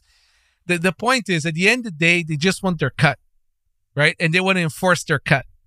And you're proven cutless until un, until uh, proven innocent sorry uh, it's the inverse for tax that's an al capone story by the way it started in the us you know because every other kind of law you're you're you're innocent until proven guilty except for tax Yeah, that's ridiculous. it's absurd I just want to push back on. I like can't let the statement go that Pablo said that there's. He used the word freedom in Canada in the same sentence. I just it doesn't work for me. I I think, I think Francis and the Bull Bitcoin guys deserve a shit ton of credit because they actually Oh yeah. they actually have balls and they push the limit, right? And in America, we we haven't seen that as much. There are some companies that are doing it behind the scenes, but you know, Bull Bitcoin like literally just puts their balls on the table and pushes the limit. Hundred percent. But you need to build the momentum in public, right? Like if you don't build in public, like you don't create momentum around fuck you, the man, right? Like, but my favorite Francis moment is when he gave the tax man this massive amount of Bitcoin in an Opendime. and and this is part of a court case and made them write the words Opendime in the, the court case for posterity. it's so good. yeah, ahead of its time. All right, uh, Boltz web app, the nomination toggle, and a bunch of other updates. LNDg, this is a GUI for LND. Amboss updates. I'm I'm starting to move faster here, guys. Swiss Bitcoin Pay. If there's any thing here that you're interested, please stop me. LNP2 P bot version 0.9.9 updated. Mercury Wallet updated. Cashu Nutshell updated. Who would have thought that nuts create so many great names? Like, like the the whole nut thing. Like they have the best names for things. Project Spotlight, uh, Bitcoin Connect by Alby, Sulu, monetize your API using the fastest, most secure payment rails in the world. He must be talking about Bitcoin. Nostr updates, NDK. Uh, Pablo, please. Yeah, NDK 2.3.2 added. Uh, oh, and E42, which is like authentication to the relays in a pretty cool way, that where like developers can can write code on how they want to handle when a relay asks for authentication. Like they can reject always, uh, sign in sometimes, ask the user, whatever it might be. NIP96, which is to upload um, uh, pictures and media and whatever, which is uh, it's, it's pretty cool because it's, it's a standard. So you can choose like uh, upload to Nostr.build or to Nostrcheck.me or whatever it is, and it's all the same the same interface. So so it's pretty cool. NIP29, which is uh, a bit contentious, it's uh, it's how simple groups works, which is what uh, I'm using for now called Highlighter.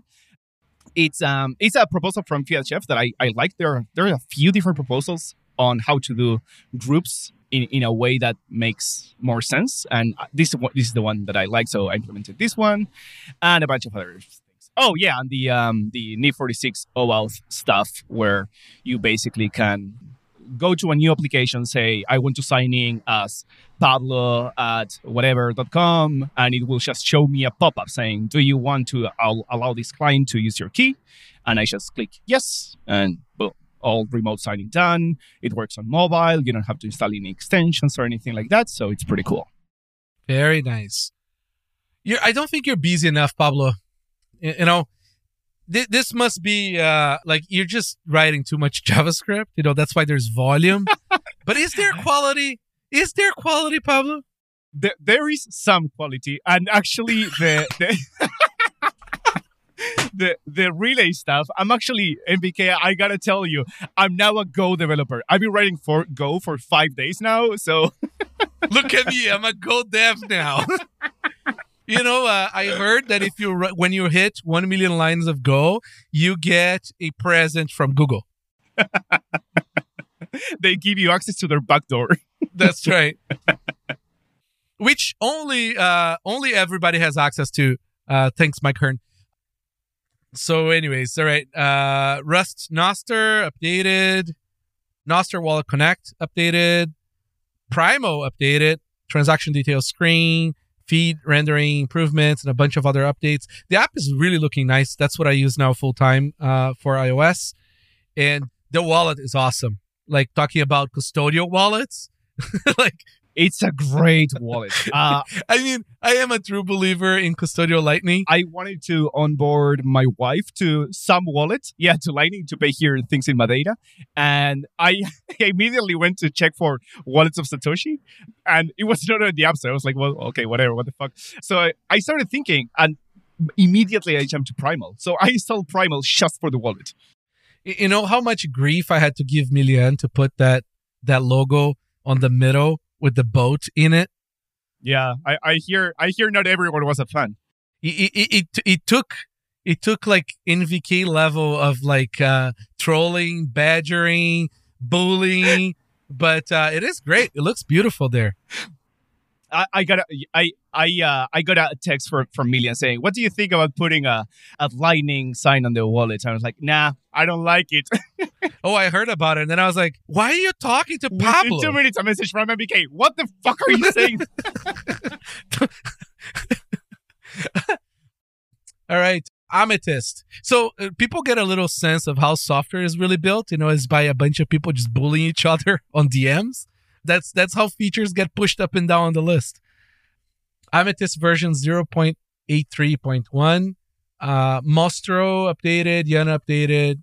We, we should mention that Amethyst upgraded to the NIP 44. The, that's the uh, thing, the the DM, the new DMing spec that got uh, reviewed by OpenSats, or that OpenSats paid to get reviewed.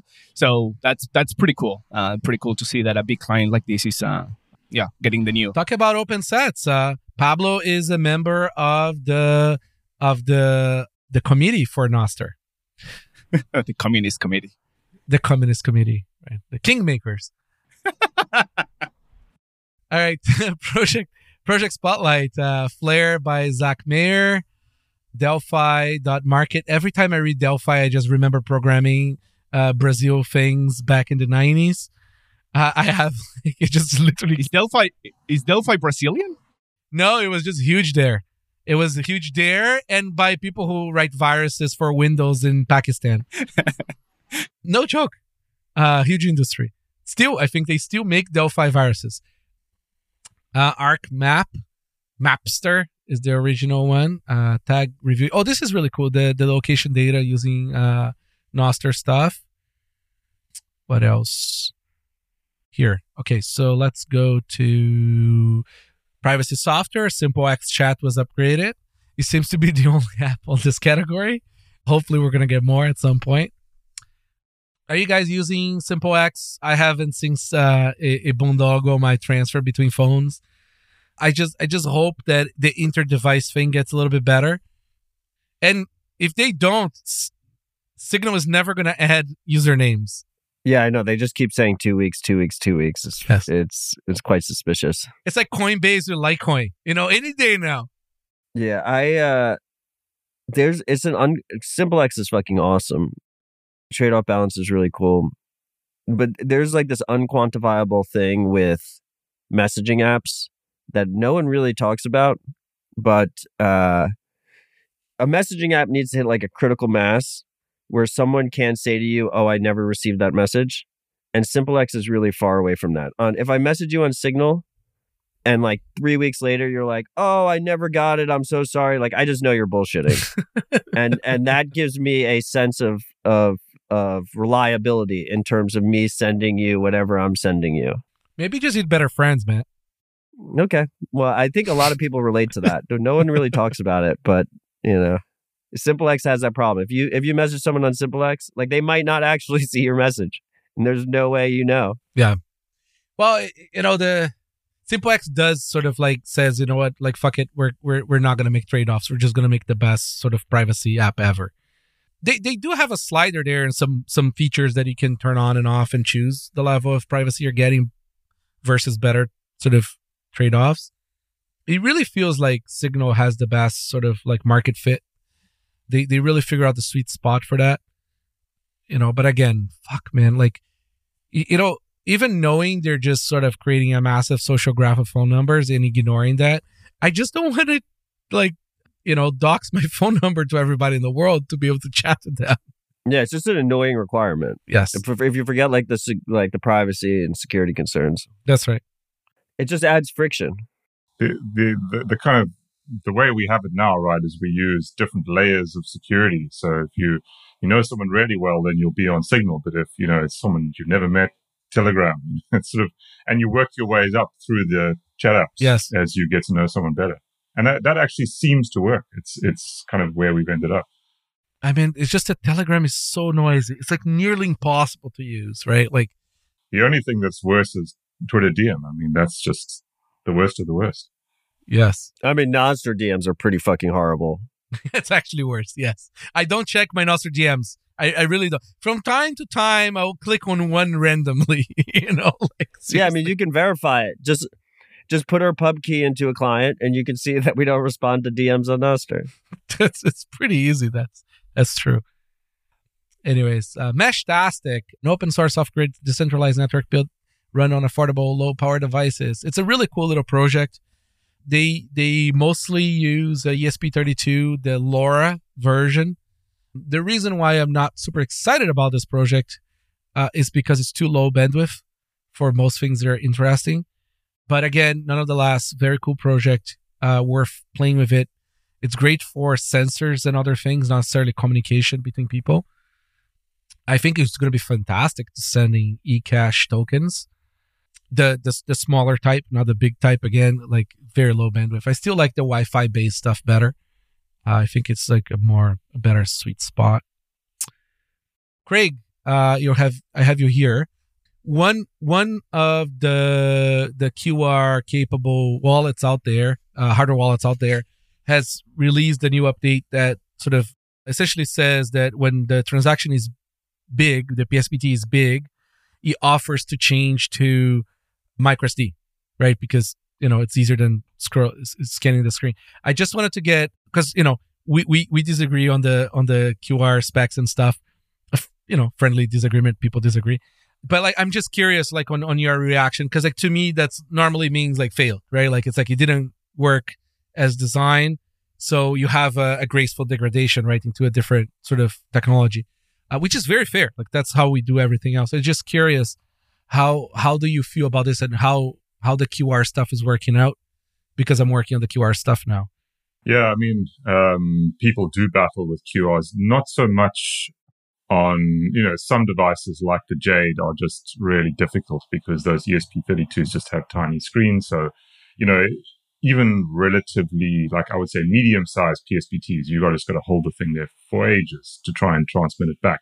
It scans from Sparrow really fast. You know, it's got a decent camera. Sparrow's got a nice big QR, nice big screen, super easy. Trying to send it back can take a long time. And clearly it illustrates the limits of QRs. You know, they, they are not, they are very bandwidth limit limited. Obviously, that's a benefit from a security point of view as well, right? If you've got an SD card, you know, you just plug it in and you know it can send all kinds of information back and forth, and and that is to some extent, to some like small maybe paranoid extent, that is a concern. So I, you know, in a way, the fact that QRs are so limited is a good thing. And when you get that message that says, "Hey, you know, you should be using the SD card card here," and you think to yourself, "Hold on, I've only got two UTXOs and it's a single sig wallet. What the hell's going on?" Maybe my coordinator is up to no good. So, I mean, there is a degree to which I like look look at that, and I say to myself, "Well, okay, well, you know, those are the trade-offs of the format. Ex- you know, it's it's always about pros and cons in this world." Yeah. Yeah, so that that's kind of how I think think about it. I don't see it so much as a as a fail as more you are you are visibly seeing how that particular trade off happens in the in, in the real real world. That, that's fair. No, because I mean, like realistically speaking, for that to happen in the wild, like and and require an upgrade, like a change of policy like that, tells me because you know in in the wild people don't have two megabyte like PSBTs all the time, right? Like it's gonna probably be like you know your average transaction that has a few UTXOs will be like you know between fifty to two three hundred megabytes, sorry, uh, kilobytes, right? And you know, like I, I mean, that we should be able to like a phone screen can display that as a single QR. So I don't understand where the issue is. I mean, a, a phone screen can probably display even more than that uh, if you if you craft the QR correctly and and you know I you know I don't know how much you've played with BBQr yet. I hope you do play with it. You're probably gonna hate me that you have to like look into it, but I love you anyways. The like you know I feel like you know saving thirty percent and and keeping like the majority of QRs that that could be animated into like static QRs is, is like it's a huge gain, right? Because you know that means that the majority of the QRs will probably just fit as a single QR uh, in most screens. I mean, in your case, again, doesn't matter too much, right? You, you, you could put like a plain a plain text QR with the transaction in it. It's the size of the computer screen. As long as the camera has enough resolution, you're fine, right? Yeah, I mean, the, the, as I say, the, the real issue is not so much the protocol. It is much more the size of the screen on the device that is displaying the QR. Like yep. that is the limiting factor with regard to the entire QR thing. And, you know, my, my take on that is we're going to see bigger screens, even on hardware wallets with relatively limited other devices, just because, you know, it feels like despite all the limitations, QR is kind of winning, right? I mean, even you're putting QRs in. Yeah, yeah, absolutely. I, I mean, it depends. You know, like to to be honest, I mean, like like USB is winning because you know there's still the majority of the people are using like you know Trezors and and ledgers connected to their computers via USB, right? Yeah, but that should change, right? I mean, we're we're kind currently seeing Ledger getting hammered uh, for good reasons, right? So yeah, but Trezor isn't right. I mean, they're doubling down. Their new device, you know, they did accept that you need a secure element. It's nice to see after all these years of seeing secure elements are evil. But but like you know, they are USB and period, right? They didn't even bother making the microSD work on their device. We do have like probably like the third largest user base after those two, and people like use the microSD. The you know the, the QRs I, I think like for me at least, like the, the QR main advantage is to check addresses. Like I love that feature, right? Because you don't want to have to do another round with the microSD check. For verifying receive addresses, it's fucking awesome. Yes, that's right. I, I love that. I, I don't see the need for the opposite. Like the, the hardware wallets don't need to display like the QR as much, right? Because data doesn't normally like go the other direction, right? Unless you're very few people are taking the signed transaction back to the computer like via QR. It's not computers. It's it's to get around Tim Apple's restrictions. Yes. Like the QR codes are most useful for iPhone integrations, in my opinion. I mean, unless people are using virtual disk, right? But then you're connecting your hardware wallet to, to the device, uh, which does work beautifully. And it's more friction. It's just more friction. Like the the dream, I the dream of the normie that just has an iPhone app and then just communicates directly with his air gapped hardware wallet is Yep. I think is a real that's a real thing. Yeah, no, absolutely. And well, this is why we, you know, we we we ate the crow and we're we're we're dealing with QRs. But like, you know, again, but to do that, you can't do that for fucking sixty dollars, right? Because then you have the shitty fucking experience that sucks. you Mhm. know, like It it works better too. you need a proper scanner, right? Like, It- yeah, it works better with a phone though, right? Because like not only is that the main use case in my opinion, it also works better because if anyone's tried to you got like if you're using Sparrow with like your integrated webcam, you're like holding your your Yeah. phone up, you know, it's a fucking pain in the ass, but it uh, you're holding your hardware wallet up, but if you're using a phone, you just use that nice back camera that's, you know, ins- insanely high quality and it just scans it relatively easily. I mean, like, but you know, with the phone and the people who need the phone for this kind of transaction, I, I really think we're going to end up at NFC. Like, especially once you start seeing like ginormous companies like Block with Bit On Android, with, with Bitkey, right? Like, they're going to end up forcing like you know the market to accept NFC and the wallets to have it, right? Because it's just the amount of users. dude, Tim Apple's going to block all that fucking shit. No, it's the opposite. They've only been opening up NFC. Not when he not when he realizes he can release his own little Apple hardware piece and like that's the only one that's going to work with the iPhone. Apple only does dongles on USB. They don't do wireless dongles. What is that thing that all the fucking Apple tards use? The the you're like lose your luggage, you got all the tags or whatever. Oh, the tags. That was a startup. Yeah. And Apple was like, "Fuck you," closed out the startup and then just released their own version of the hardware. Like that's what that was. It, it, the thing that people maybe don't know is that an iPhone has like something like 40 radios, and and like what they do that is non-SPAC, it is absolute bad shit, crazy, amazing. But they're not going to open those specs, and they're not going to let anyone else use it either. But but anyways, going back to this, you know, we're gonna have different sort of kinds of users, right? Like I, I really think the NFC, like we, we're seeing, like I mean, the amount of TAPSIGNERs in the market is insane and, and there's only one like major like uh, uh phone wallet that, that supports it right like th- there's a couple other ones that are smaller but What Nunchuk? Yeah. And it's beta as fuck.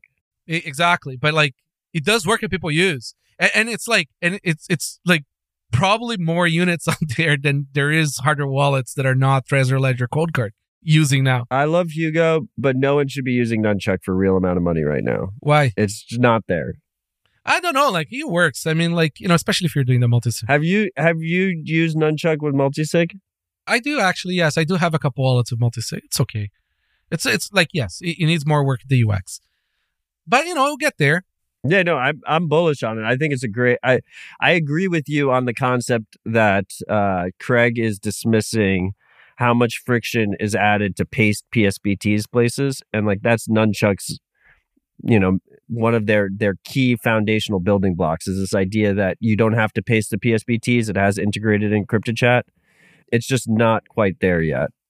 I think it's it's like is a different? I mean, I'd love for Sparrow to have the the chat feature, two weeks, right? But like, but but the, the thing is like it, it's like people who are doing Bitcoining on desktop, especially desktop, not connected to the internet, are dealing normally with different kinds of money, right?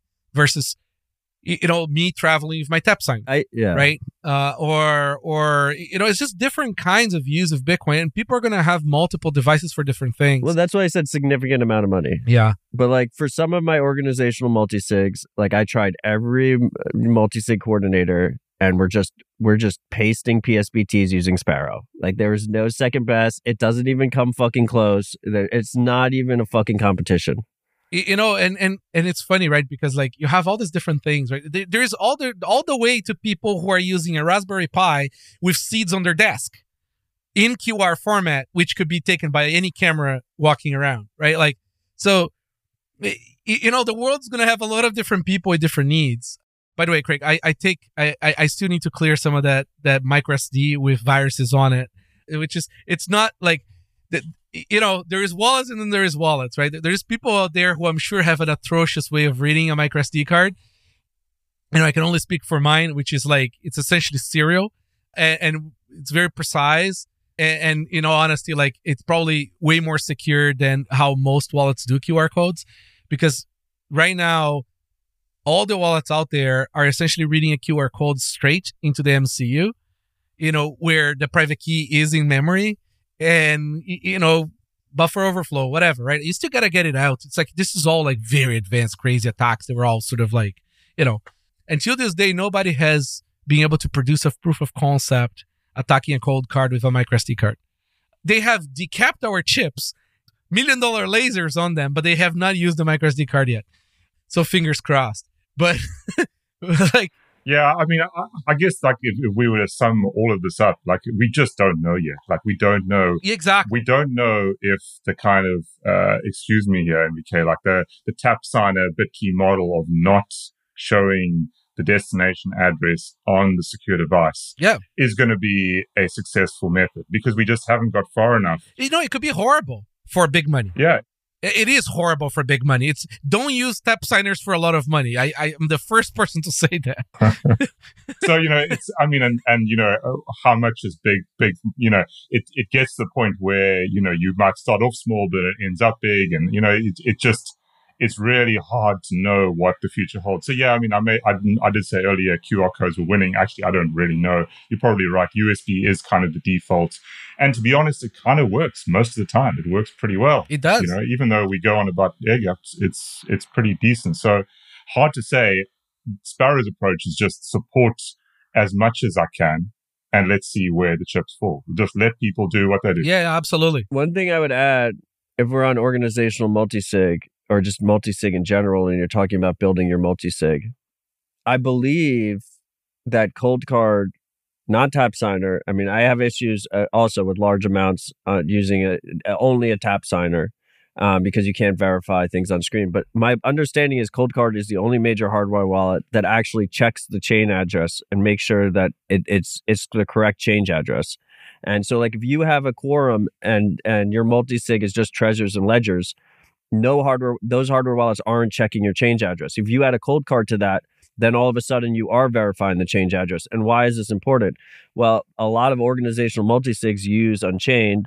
And up until like a week ago, Unchained just included all inputs in every transaction. So you'd have a massive change output and and these hardware wallets are just blindly signing the change output and have they're not actually verifying it for you and, and let's be honest the user's not verifying the change address m- manually so build your quorums accordingly You know, computers are supposed to do things that humans can't, like checking a lot of numbers.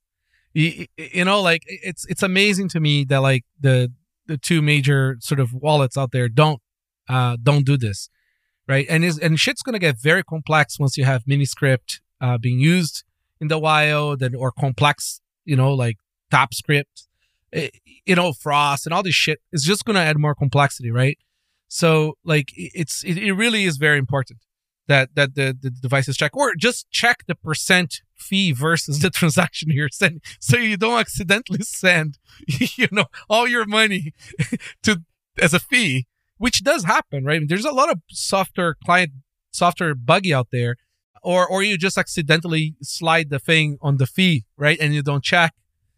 We you know the software should should try to prevent people from doing stupid shit I, I think that that's sort of like the best sort of like lesson out of this this whole sort of really year. the Coldcard change address thing is really interesting because if you talk to like the customer support people at Unchained, they hate it because it requires another step. Like if the user goes to sign a transaction with a Coldcard, the Coldcard, and you didn't you didn't put the descriptor in, and so it doesn't know what the multi-sig uh, wallet is. It won't sign the transaction. and pops up an error, and they need you to download this wallet config file into the micro SD card and put it onto the Coldcard, and adds all this friction. And it just goes back to this balance, this trade-off balance between personal responsibility and security, where there's going to be a lot of different options in the middle. But for most people, like if you start to have a large balance in Bitcoin, if, if a large amount of your savings is in Bitcoin, you have to figure it out and, and take personal responsibility. And it's going to be a more friction approach. Like there, there will be more friction there because it requires responsibility. I you know things are a lot better now than they were years ago. There, there's absolutely no comparison of like how much better it is. You know, PSBTs didn't exist for a long time. You know, I still PSBT V2 is coming out. I still don't understand why we don't have like signed PSBTs, which should be like the obvious next step. But again, I avoid participating in BIPs like the plague, like the plague. Like I really don't want to. Like it's just not my thing. We're not academic. You know, like we don't have anybody academic internally like we're all just would just cry after the the first email reply bike shedding of something. We just like, no, I give up. I don't want to participate in a standard. It's just we just build and we test in the market, right? And and I think there's going to be a lot more companies doing that, and and I think we're going to find good ideas between everybody and and sort of and, and get the, the the the UX interactions. But again, I really don't think that saying safe Bitcoin will ever be easy, like easy, like like you know credit card easy because credit card is easy because you're essentially outsourcing the risk and the the, the risk cost to a custodian, right? Bitcoin is still yours. At the end of the day, the buck stops with you. So it, it, we can't we can't do that right? Like we, there is a limit to how far on the easy part we can do and steps, right? Because of that. I mean, if you if you have access to commercial banking, you know that like sending your own wires, it's your own fucking problem, and they have a massive checkbox for your own fucking problem. If you send a wire to the wrong place, okay, it could take months for them to get the money back if they get it back sometimes, right? So you know, it's just that most people are just not exposed to full responsibility uh, transacting, right? And and Bitcoin is that. Yeah, I think I think that's almost like a, a good a good spot to like start wrapping up here, guys. I'm just read the boost because folks, the, the the very few listeners we have have said something. Wintrop, as a regular listener, I frequently chuckle at the various boring podcasts, take a nap, jokes. But today, when I woke up at 4:30 and couldn't drift again, I thought, hey, I'll just ask NVK and company for uh, to lull me back to blissful sleep. Nope. Here I am, 7 a.m. awake, although slightly delirious and working extra hard to avoid typos. All the hype about great nap and nothing. At least I caught up on the recent news developments of Nostr and Bitcoin. I've also been A plus entertained. Well, you're welcome, sir. Thanks for being a listener. Vake, Bitcoin is boring and nothing is happening. The Bravco ledger makes me want to pull my fucking hair out. Peace, Merry Christmas, gentlemen. Aji Chute. I was about to complain about Bitcoin the review not coming out often enough, and then he fell asleep. TYM, very helpful learning and napping content. All right, boys. Anything we missed? Anything you wanted to mention at this uh, two hour and 10 minute mark. All right. Uh, then uh, final thoughts, Mr. Odell. Appreciate you all. 2024 is going to be a fucking beast of a year. Nothing's priced in. Stay humble, stack sats. Mr. Pablo, the Go developer in in house. Go is the language of 2024. I think it's going to make uh, Bitcoin as nothing because of how popular it's going to be now that there is a, a 50% increase in Go developers in the world. well, they, they finally got a good one. Craig, any final thoughts, sir? Yeah, I agree. I agree with Matt. It's going to be a huge year. Uh, I think if we do this again on 3rd of January 2025, we're going to really see uh, some changes. But uh, I'm hoping, I'm optimistic hoping for more self custody over the course of the next year. Certainly, I think we're going to have a lot more users of Bitcoin in one form or the other. And I'm sincerely hoping that people see the light of holding it themselves and not uh, via some other financial suit. So, yeah, that's my my message. Listen, guys, thank you so much for you know taking the two hours. You know, we joked that nothing is happening in Bitcoin, but a lot is a lot happened in 2023. A lot. You know, aside from the Twitter drama between, you know, Bitcoiners, between vendors, between whatever, this space is moving at lightning pace forward. There is a lot happening. You know, technical people will disagree on pretty much everything.